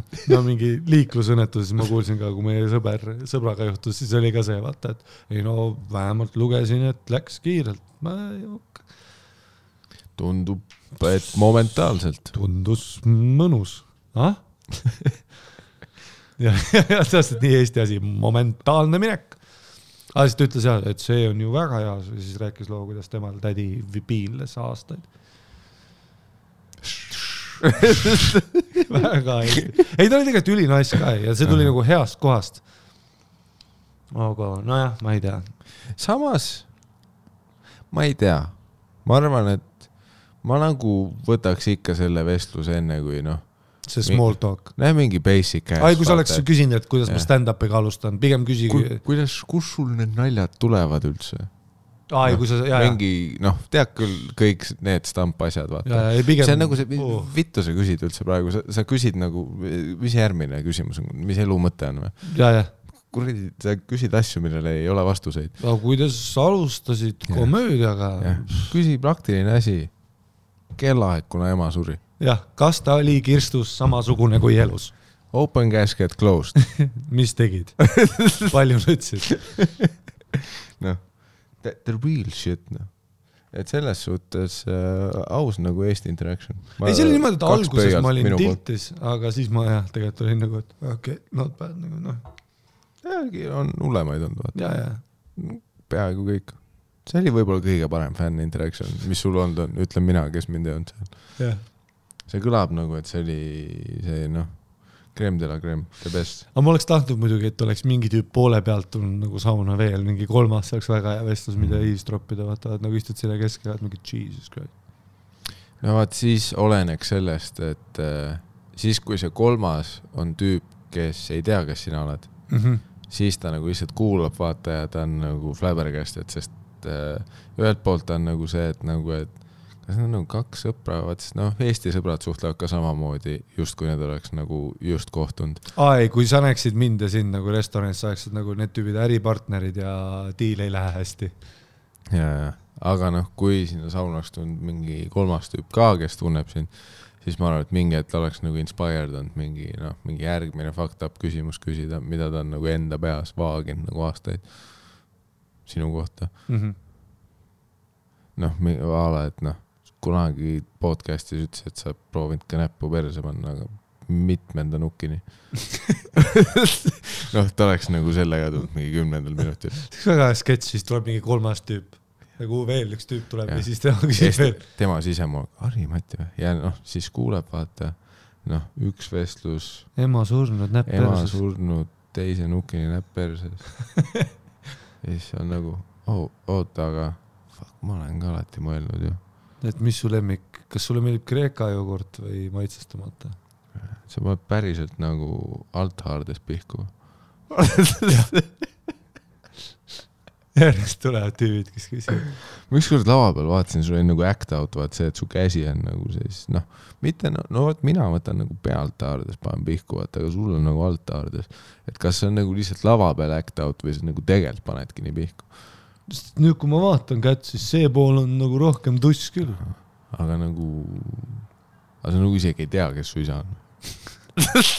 aga see tuleks otsa sinna aa, see on alati. kõigepealt ta pihku paneb. ja, ja, ja, täpselt jah. väga huvitav, väga huvitav. vot see peaks olema Eesti mingi talk show, kaks meest, vaata, sest et no vaata paanikast, no kõik Eesti mehed teevad seda, kõik saatjad. no tervist pole, oi jaa, ammu näinud. Seda küll, huvitav on ka see, et nagu siiani ei ole nagu seda mingit talk show projekti, mis oleks saunas, vaata, Sandril oli kunagi idee või, või ei, tegelikult ei olnud mingi tüüp, kes lihtsalt tema saunas ja nad vaatasid, kuidas see ehitati. või samas äkki Sandril oli idee, ma ei tea, aga igatahes noh, vaata, mõtlesin ka, vaata, me üks päev vaatasime et noh, nagu me kõik teame, Youtube'is äh, ülituntud intervjueerimiste seeria Hot Ones, maailmakuulus, kõik noh, kuulsad inimesed käivad, saate formaat on see, et on siis kanatiivad, mis lähevad järjest kuumemaks, mitte temperatuuri, vaid nagu vürtsi mõttes. siis äh, ja siis noh, samal ajal küsitakse, kuni noh, lõpus nad nutavad ja higistavad ja siis mm. -hmm. küsitakse edasi ja noh, vaat Eestis äh, no, läbi aastate mingi viis erinevat tüüpi täpselt üks-ühele sama formaati teinud, täielik intellectual property theft. isegi intro formaat ja lukk on sama noh. häkk, varastatud, halb. ja see, tead kui veider on, kui mingi tüüp teeb selle tüübi karakterit ka. Nagu no, et- jaa, aga see on, see on täpselt see, mida sa eeldaks, no jaa, ei ma saan aru, et sa nagu varastad, aga kas nagu, ah jah, noh. lõpuni. aru saamata, mis, no Eesti komme on ka varastada kõik, välja arvatud Anne. see, mis tegi selles saates selle, miks ta oli selline. ehk siis noh, tabatakse kõike peale selle nagu X-faktori, miks seda vaadati. ehk noh, nad võtavad sama laua, sama graafika, sama kontsept. no nagu Eestis Jah. kõik on muusikat varastanud, vaata, et sa kuulad mingit meloodiat ja saad nagu, et okei okay,, siin on siis Led Zeppelin, pa-pa-pa, aga teeme nii, et siis Peeter Oja rihvib peale, noh, aa, aga see sauna temaga, et mis sa ka just mõtlesid sketši, et ma nagu imestan, et Eestis keegi pole seda teinud. et nagu intervjuude seeria, mis on saunas. jah, noh, kui sa Hot Ones'i varastad, meil on legit saunakultuur ju. jah, meil on saun, pange saunamütsid pähe, viska leili. jah, ja sa ei pea tegema, muidugi sa ei pea tegema saja kümnest, tee seitsekümmend, kus sa saad rääkida ja vestelda, aga veits ju võiks higistada. nojah, selline, et mingi kümnendaks minutiks te olete higised. saunad, mütsid ja, ja rätik peal ja türa, kui te nüüd selle ära teete ja meile raha ei anna. Aga no samas esimene vend, kes teeb, ta avastab selle, et see saunaniiskus pani tema mikri plahvatama. mm. -hmm. et noh, seda ei pea põdema. see on ka see teine põhjus, miks ei tee seda onju. no seda saab välja mõelda. ei no kindlalt saab, aga vaat noh, need inimesed, vaata. Need, kes ei suuda mõelda originaalselt nagu meie. geniaalseid. ei no pluss seal tuleks jälle see teades Eesti Televisioon, nad ütleks, no jaa, aga see on ju kahetunnine projekt, noh, sama teen hot, ma teen neljakümne viie minutiga ära. ma pean ju ke- kerise sooja panema, vau, milline pingutus. vaata, see on põhiasi, noh, sina ja mina teame ju, kui iga kord, kui me pitch ime asju, vaata, et võiks olla mingid outfit'id, nad on mingi jaa, aga selleks peab ju outfit'id saama. Vau, You don't say you don't fucking say hmm.. Aga jah, seda saaks mingi spaas ka teha, vaata. et mm. -hmm. isegi intervjuu erinevad segmendid, vaata, siis mingi hetk panete nagu mullivannis jooki, Mm -hmm. teine osa. vaat noh, kokku on mingi tunnine intervjuu. Mm -hmm. saun. aga nüüd sa räägid multiple locations. kaamerat spa. peab liigutama. ja, ja, või no sa tead küll, kuidas siin asju tehakse, noh. ja. jah, see, see oleks nagu Eesti asi. tule, kui Elvis. Presley oleks eestlane, ta oleks nagu, oota, mikrofoni peab rentima. pluss nagu vürtsikad kanatiivad, see ei ole nagu Eesti asi isegi. arvad? see on nagu noh, mingi kaks American Car Show fänni nagu fännavad neid. Mhm. see on noh, teiseks juba see, et noh, no mis iganes mingi eestipärane asi, sööge kuradi seapekki või mis mingi rõvedad Eesti toidud on. No sa ei pea sööma, sa ei pea seda tegema. sa, võid juua, sa võid tuleb saunas ei no ja see intervjuu formaat, no lihtsalt tee asju, mis eestlased teevad, nad on kvartsed ja saunas mm. mm.. ole kasvõi ja teegi sauna intervjuu, no siis sa seda, et nad keerab putsi ka, võltssaun mingi tead, noh, leegid on need võlts, tead nagu need äh, kaminad Green screen'i ees kahekesi Ja, ja, ja. paljalt lihtsalt. ja, ja full nagu see tervist täna õhtul saates. tere, räägi nii nagu saunas räägid, kui su lemp siis surnud, jah. Täna saunas. täna saunas. täna teeme Sebo Seemanile sauna. siis tuleb mingi compilation onju. vaata, nägin väga head asja, seda tegin screen'i äh, Tinderis onju. vaata, meil käis äh, ühel show'l üks Pihv, hot as fuck Pihv, tead teda? Oma mehega, ta on mingi päris kaua koos temaga olnud, ta on happy as fuck, siis täna Tinderis vaata, ta pani nagu, noh, tema profiil tuli ette, vaata. ja siis vaata, vaata, vaata bio, biod. bio on siis, et äh, mõtlesin, et tšekkan siis ka üle selle populaarse kataloogi. saan ehk aimu, miks mõned mehed iga tüli käigus teevad esimese asjana selle. Smile. nii jah, see kõige rohkem out of spite konto, mida ma näinud olen. nagu, et sa ei ole siin otsimas toru, sa oled lihtsalt, et mingi, teil on mingi veider tüli, sa oled praegu karjuta peale, siis teed ta kõrval selle. no nii, vaata. see on jah, naised on ainsad motherfucker'id, kes nagu lihtsalt tüli nimel kepivad selle teise tüübi ära ja teevad selle selfie ja ütlevad sulle, noh, on hea või? nagu, et no tüübid on vähemalt piisavalt taunid, nad päriselt tahavadki seda teist pühvi keppida. ja vaat, vaat. see on ka mul see lemmik alati, vaat kus inimesed panevad mingi, et mõtlesin, et vaatan ka selle asja üle ja siis, mis on nagu. sa tead, mis siin on? jah, see ei ole nagu, ma, ma saan aru, et see oleks kümme aastat tagasi või noh, see aasta, kui Tinder välja tuli, kui sa oleks siis öelnud, et ma vaatan selle asja üle. Aga praeguseks on see, et mis asju sa veel käid vaatamas üle, kas sa vahepeal jalutad kaubanduskeskusse ja astud eskalaatori peale nagu vau või? tahtsin näha, kuhu see sõidab, tule üles-alla nagu.. mida sa arvasid? seda küll ta ütles, et vaata naised alati ütlevad, et proovin selle asja, selle Tinderi siis üle nagu selleks kuradi suusatamine või midagi.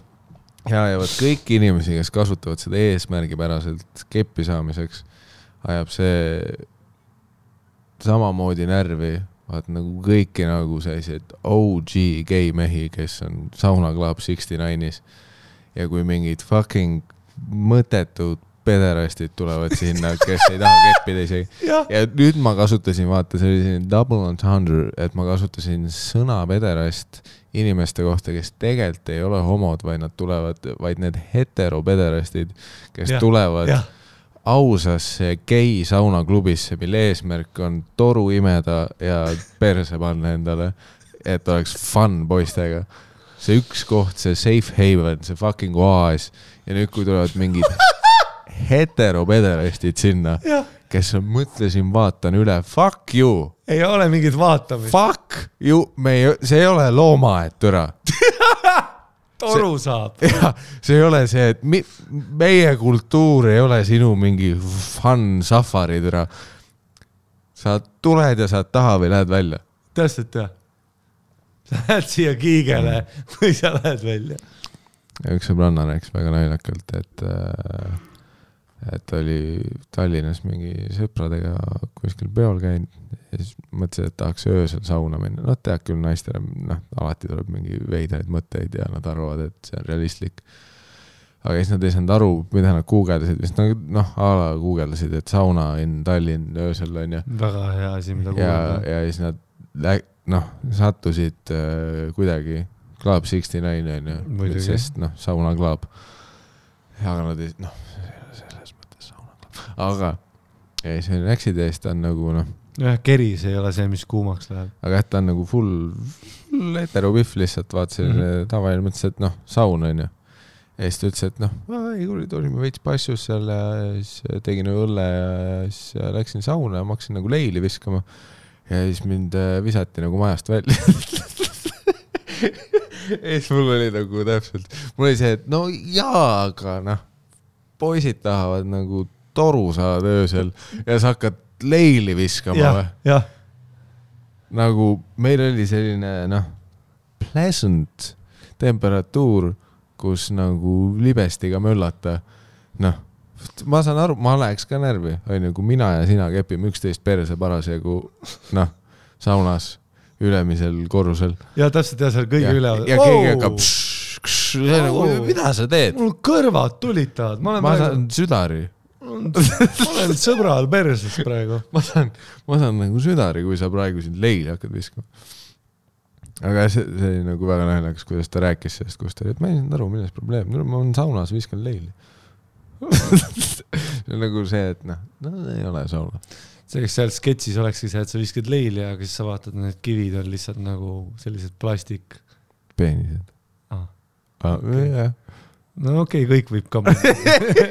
võtad dildo sealt, sealt sellest potist välja, libestivaadist, vaata, viskad seda. ei no me võime sinu moodi ka seda sketši teha, ma arvasin, et see on lihtsalt nagu võlts keris ja siis see on nagu fake onju. aga okei okay,, teeme sinu ei, tead, link on munn. ja koroona on munn ja viht on lihtsalt hästi palju riistasid. viht on riistad järjest, mis topid sinna, võit nagu võtmeid ja kakk, noh. Et äh, võime jah, seda ka teha. duši ots on jobi, tuleb. aga see on, see on noh, põhimõtteliselt analoog sellele, mida need inimesed Tinderis teevad, onju. noh, tulin vaatama, mis siin toimub, noh. seda on väga hästi. aga see autospait on väga naljakas mm.. ja ma tean täpselt, mis ilmselt juhtus ka, ei nad lepivad ära, nad on ilus nunnu paar, kõik, kõik on ok. see on see, et ma mäletan, ma ise olin ka, kui ma, see just siis, kui Tinder tuli, olin naisega, elasin, tegin ka nagu Tinderi, vaata, just see, et sa nagu, vaata, mul oli nagu noh, ma nagu tahtsin tast lahku minna, aga ma olen mees, ehk siis ei, sest siin saab nagu kätte ja, ja muidu ei saaks noh, Mm. ja siis ja ta oli nagu hot pihv, aga siis oli üks pihv, oh my god. Kunagi töötas Nokus ka, Eva on ju, jesus fucking christ. noh, mul endal naine oli kümme kümnest, aga ta oli ka nagu kümme kümnest, aga ma ei olnud teda veel trukkinud. ehk siis noh, nagu tead ikka. et sa oled nagu, et vau, see tundub põnev. noh, null, ei teadnud, kes ta ongi, viisin talle enne kui ma siis, ma tead, tähendab, ma kohtusin kunagi temaga ennem, kui ma seal nagu hakkasin äh, nagu üldse see Tinderis või hakkasin selle, selle oma tüdruksõbraga käima, aga kui ma Mhm. suhtesse läksin, siis ma nägin teda nagu seal Tinderis. ja siis meil oli ka piik tüli, vaata. et, no ma, ma, tüübid idioodid ka, ma teen nagu Tinderi, arvates, et kui ma nagu äppi ei näita, siis ta ei tea, et ma olen Tinderis. seal on nagu, see on Eestis, vaata. nagu of, see oli niimoodi, ma tegin Tinderi ära, swipe isin vist mingi noh, niimoodi, et ta oli tööl, ma olin kodus, tegin GTA-d ja siis korraks swipe isin, panin äpi ära Mm. ja järgmine hommik kirjutasin mingi neli sõbrannat talle, vaata, et su mees on Tinderis onju. noh, tüübid kunagi ei pane kokku, ma mingi, no kui ta ekraani ei näe. no selles suhtes nagu algusaastatel oli, no selles suhtes, kuna see oli Eesti, see oli ikka nagu fakt, onju, aga nagu algusaastatel võib-olla, kui sul hästi läks, noh, sul oli mingi päev enne, kui see nagu kulutulena levima hakkab. Aga praeguseks on nagu nii palju inimesi Tinderis ja see on nagu nii noh, nagu levinud ja tavaline asi. noh, Tinderi äpp inimeste telodes on nagu pss, Messengeri äpp, vaata mm. Mhm. noh, kõigil on see ja, ja vaat nüüd on see, et ko- kohe, kui, kui keegi on nagu Tinderis nii, et inimesed ei tea, et ta on vallaline või ta ei peaks olema vallaline või whatever on ju, see taust seal on, siis kohe esimesed kohe, kes näevad screenshot igas grupi chatis läheb levima. ja noh, nagu tund peale seda, kui sa konto tegid, teab su ema, et sa oled Tinderis, jah, nagu kõik teavad, jah, sest äh, selles suhtes on ju huvitav. et äh, ma ei, ma ei tea jah, mida need inimesed peavad tegema, kes tahavad nagu kasutada äppi. jah, või nagu salaja. Ma ei tea, kas on mingid sellised äpid ka või, no aga mis salaja, Eestis salaja, me seitsmekesti oleme seal. seda küll noh. terve on, seal on mina, see vestiga tüüp ja siis see saunas tüüp. see on põhjus, vaat miks nagu noh, ma ei suudaks elu sees Eestis svinger olla, what the fuck. ma saan, noh, Ameerikas ma saan aru, swinger party, wild one. fun vaata. Eestis on ju legit, sa oled Eurotrip, paned õega tatti. mida vittu, mõlemal maskid ees. ja Eesti Eyes Wide Shut on kuradi suguvõsa kokku tuleks. tahtsid teha, god damn, ma keppisin nagu kolme sugulast. ja, ja siis nad seal Epp Kärsini saatsid, ei, see on tegelikult fun. see oli küll fun ja nepp, sa keppisid oma kasu ja. aga mul oli ikka see meelest hea, et kui seal Epp Kärsini saates oli kunagi vaatasin mingi tüüp, kes mingi noh, üritas rekruutida läbi teleka oma swinger club'i inimesi, mis mhm. näitab, kui hästi neil läheb. Ja siis oli see, et no jaa, see on nagu harjumise asi. ja siis noh, vaat mingi kümme minti into the interview, vaat lõpuks lipib selle, et ei nojah, praeguseks me oleme naisega lahus. aga nagu algus oli vaat see, et ei, see on nagu värskendus igale suhtele, vaata. kes käis, kas sa, mis intervjuu see oli, kus käis üks mees, kes on oma naisega avatud suhtes, aga tal olid kettad nagu kaenla all ja siis tuli intervjuu käigus välja, et see tähendab seda, et naine nagu otsib tüüpe, keda keppida, ja tema ei tohi midagi teha. aa, see oli äh,, oota, mingi saade oli ka. ja, ja, ja see Selle- oli minu arust Daniel Weinbergs Päikesejänkudes. jah. selle vaese mehe nägu oli küll, ikka väga hea. no naine on mingi, et ei, ma otsin partnerit kogu aeg ja väga fun on. Mhm. ei no tema, no ta ei ole selline inimene. talle nagu see ei meeldi, et ta tahab lihtsalt truu mulle olla ja selles ei ole midagi valesti, me oleme avatud, me oleme avatud. ja tegelikult no ma saan aru, vaata, et sa ei saa kritiseerida, no on, on suhteid, ma olen, mul on bitt ka, et ei pea nii pinges olema, on suhteid, kus on erinevad dünaamikad, onju. ma ei tea, mul oleks ka nagu ütleme noh, nüüd kolmekümne aastaselt mul oleks pohhu, kui ma naine kedagi kepiks, tegelikult ei ole. aga ma tahaks mõelda, romantiseerida, et äkki me suudame olla ühiskonnana kohas, kus on kõik nagu ok, aga, aga nagu no fucking way, et sul on nagu airtight augud täis, vaata. ja ma olen nagu niisama kodus.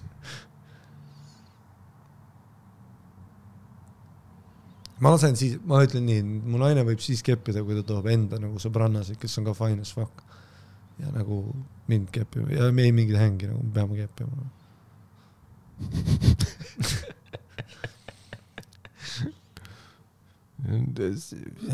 me, mehel peavad reeglid olema. jah, see on naisena täpselt, no see on ju see, et sa tõstad käe üles ja sul on seitse tüüpi, kes tahavad, noh jooksevad. jah, see on nagu New Yorgis taksot võtta. jah, täpselt jah, aga nagu tüübina, no sa võid mulle öelda, ei, meil on avatud suhe, no jaa, türa, ei väga avatud on, aga ma ei saa kätte teistelt, ma ei saa kelleltki, et noh, tüübi avatud. aus avatud suhe tähendaks seda, et sa pead nagu tüübile mingi kaksteist kuud nagu etteteatamisaega andma. et ma saan game'i teha,, mis kell nagu väravad lahti lähevad. jah, me ei saa teha nii, et tänasest on avatud, sest noh, tule, sul on viis sekundi kaugusel. järgmised kakskümmend neli tundi meil on Jah. cockpurge. ja nojah, sul on, sa oled kohe nagu airtight'is, sa oled kohe Jah. akordionis onju. no mehena avatud suht, sa pead, noh, sul läheb mingi kuus kuud, vaata, et ehitada need paar silda. Kuus on ikka väga tide'iks läheb, nagu ma pean täna tööle hakkama. et kuue kuu pärast oleks valmis, see on nagu Haapsalu tee türa. valmimisaeg on mul türa mida viita, mul kolm suve ehitan siin. ei no naisele, ei noh. kui mu rei-, kui mees on Itaalias, ega tead, ma ütlen sulle, et kui sul võimalus on, ära karda, tule ma nädalavahetusel rahune maha, mis võimalus, tule ma peaks kolima itaalia keele ära õppima ja mingisuguse kuradi noh ülemuseks saama ja siis oma sekretäri üritada, üritada sebida.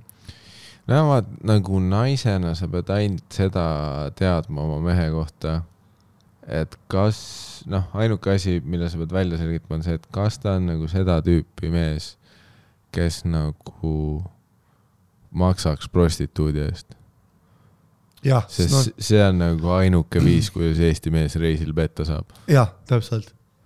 Ja kui sa tead, et su mees on selline, et ta nagu kindlalt, et noh, see on tema nagu mis iganes koodeksi vastu nagu prostituudi eest maksmine, sa võid nagu safe olla, see vend ei pea sittagi, mitte siit. isegi kui ta tahab möölaku minna, noh. ja ta võib sul legitaarne padar olla Pariisis, ta on lihtsalt mingi tüüp sünnimärgiga. aga jällegi, kuidas su mees võib petta, on see, kui ta on, kui sa oled naine ja sul on mees, aga su mees on kapis, siis on võimalus, et ta reisil petab sind. vot jah, no see on see ja, ja see on väga hea point, et see on tõeline cheat code, kaks meest on nagu kolmekümne sekiga aeg Jaa. valmis no see on see kl- klassika, vaata, et kõik poliitikud, kes äh, käivad Brüsselis, vaat siis alati tulevad mingid pildid välja, kus nad olid seal toas, kus olid seamaskid ees ja panid perse asju üksteisele. ja mingisuguse mootorsaagi otsas oli Jah. see dildo ja ja alati need kõige konservatiivsemad vennad kõik olid noh, üksteisel perses kuradi human persepiid, ja noh. alati need vennad kuskil Riigikogu ees, HIV tuleb tagasi nädal hiljem. esimene Brüsseli ja. noh. Marcel on noh, otse bowls tiib no oma bagetiga. täpselt jah, purk on perses. aga jah, nagu naisena, need on nagu ainsad asjad, mida sa pead kartma, pluss kui sa oled naisena nii progressiivne, et sinu jaoks nagu, kui su mees sind teise mehega petab äh,, ei ole nagu petmine, siis äh, fine. no siis sa ei pea midagi kartma, välja arvatud seda prostituudi osa, aga vaat siis on juba see, et no mis mehe sa endale võtsid, kes käib kuradi noh, Itaalia reisil prostituute võtmas. ei no ja no tegelikult see, see, see on nagu si, sinu pask juba, kui sa sellise mehe võtsid endale. seda küll jah ah,, mul mees lülitas telo välja, läks Soome vene litse keppima. no loodetavasti jääb sinna noh, et noh, You chose pooli. jah, see on sinu maa vahel me teeme valesid valikuid. jah, aga tüübid teevad sama asja, et kui tüübid ütlevad, ei mu naine on sõge, jah. see oli kõigile teada ja nüüd sa oled temaga suhtes. ja mul naine läks crazy, viskas, viskas lihtsalt autovõtmed vette, mida vittu, jah. ta kunagi lõi tuborgi roosiks ja toppis selle teisele Biffile vittu. ma, mul ei olnud vaata lause lõppu ja siis. ma, ma, ma tahtsin, ma tahtsin autovõtmed vette kohta nagu öelda vahele, et see ei ole nagu sõge naine, see on lihtsalt naised.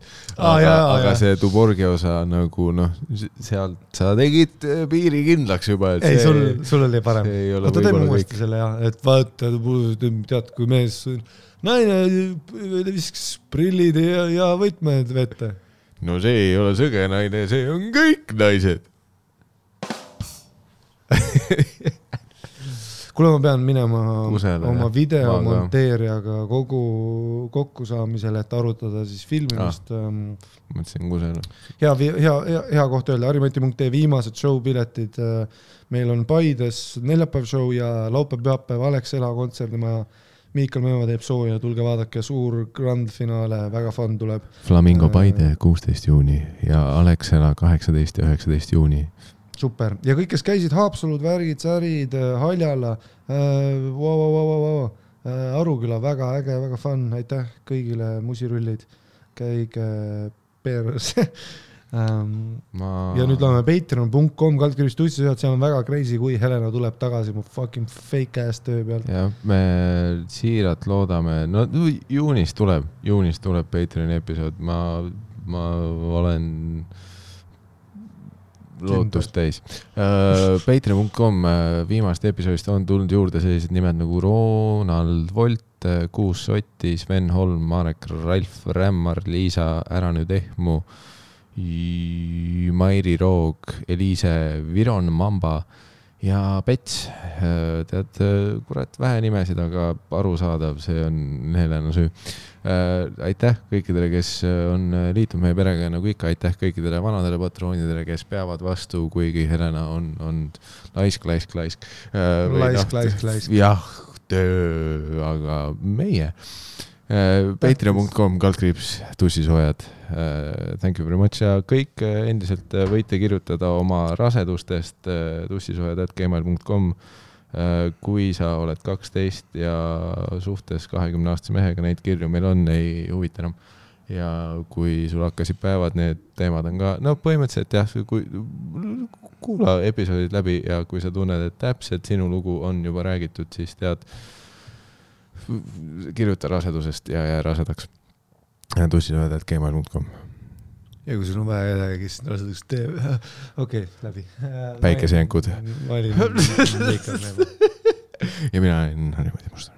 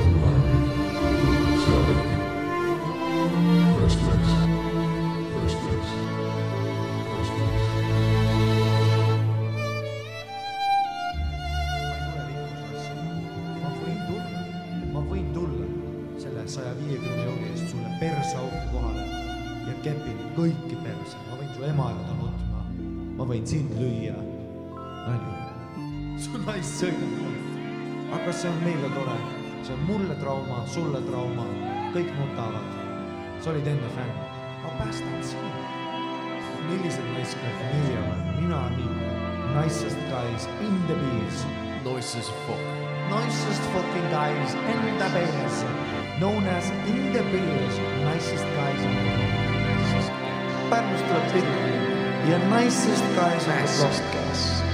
me mõistame, kuulge, keda me petame, me ei ole DJ, meile pakuti välja pileti kümme, aga nicest guys. Nicest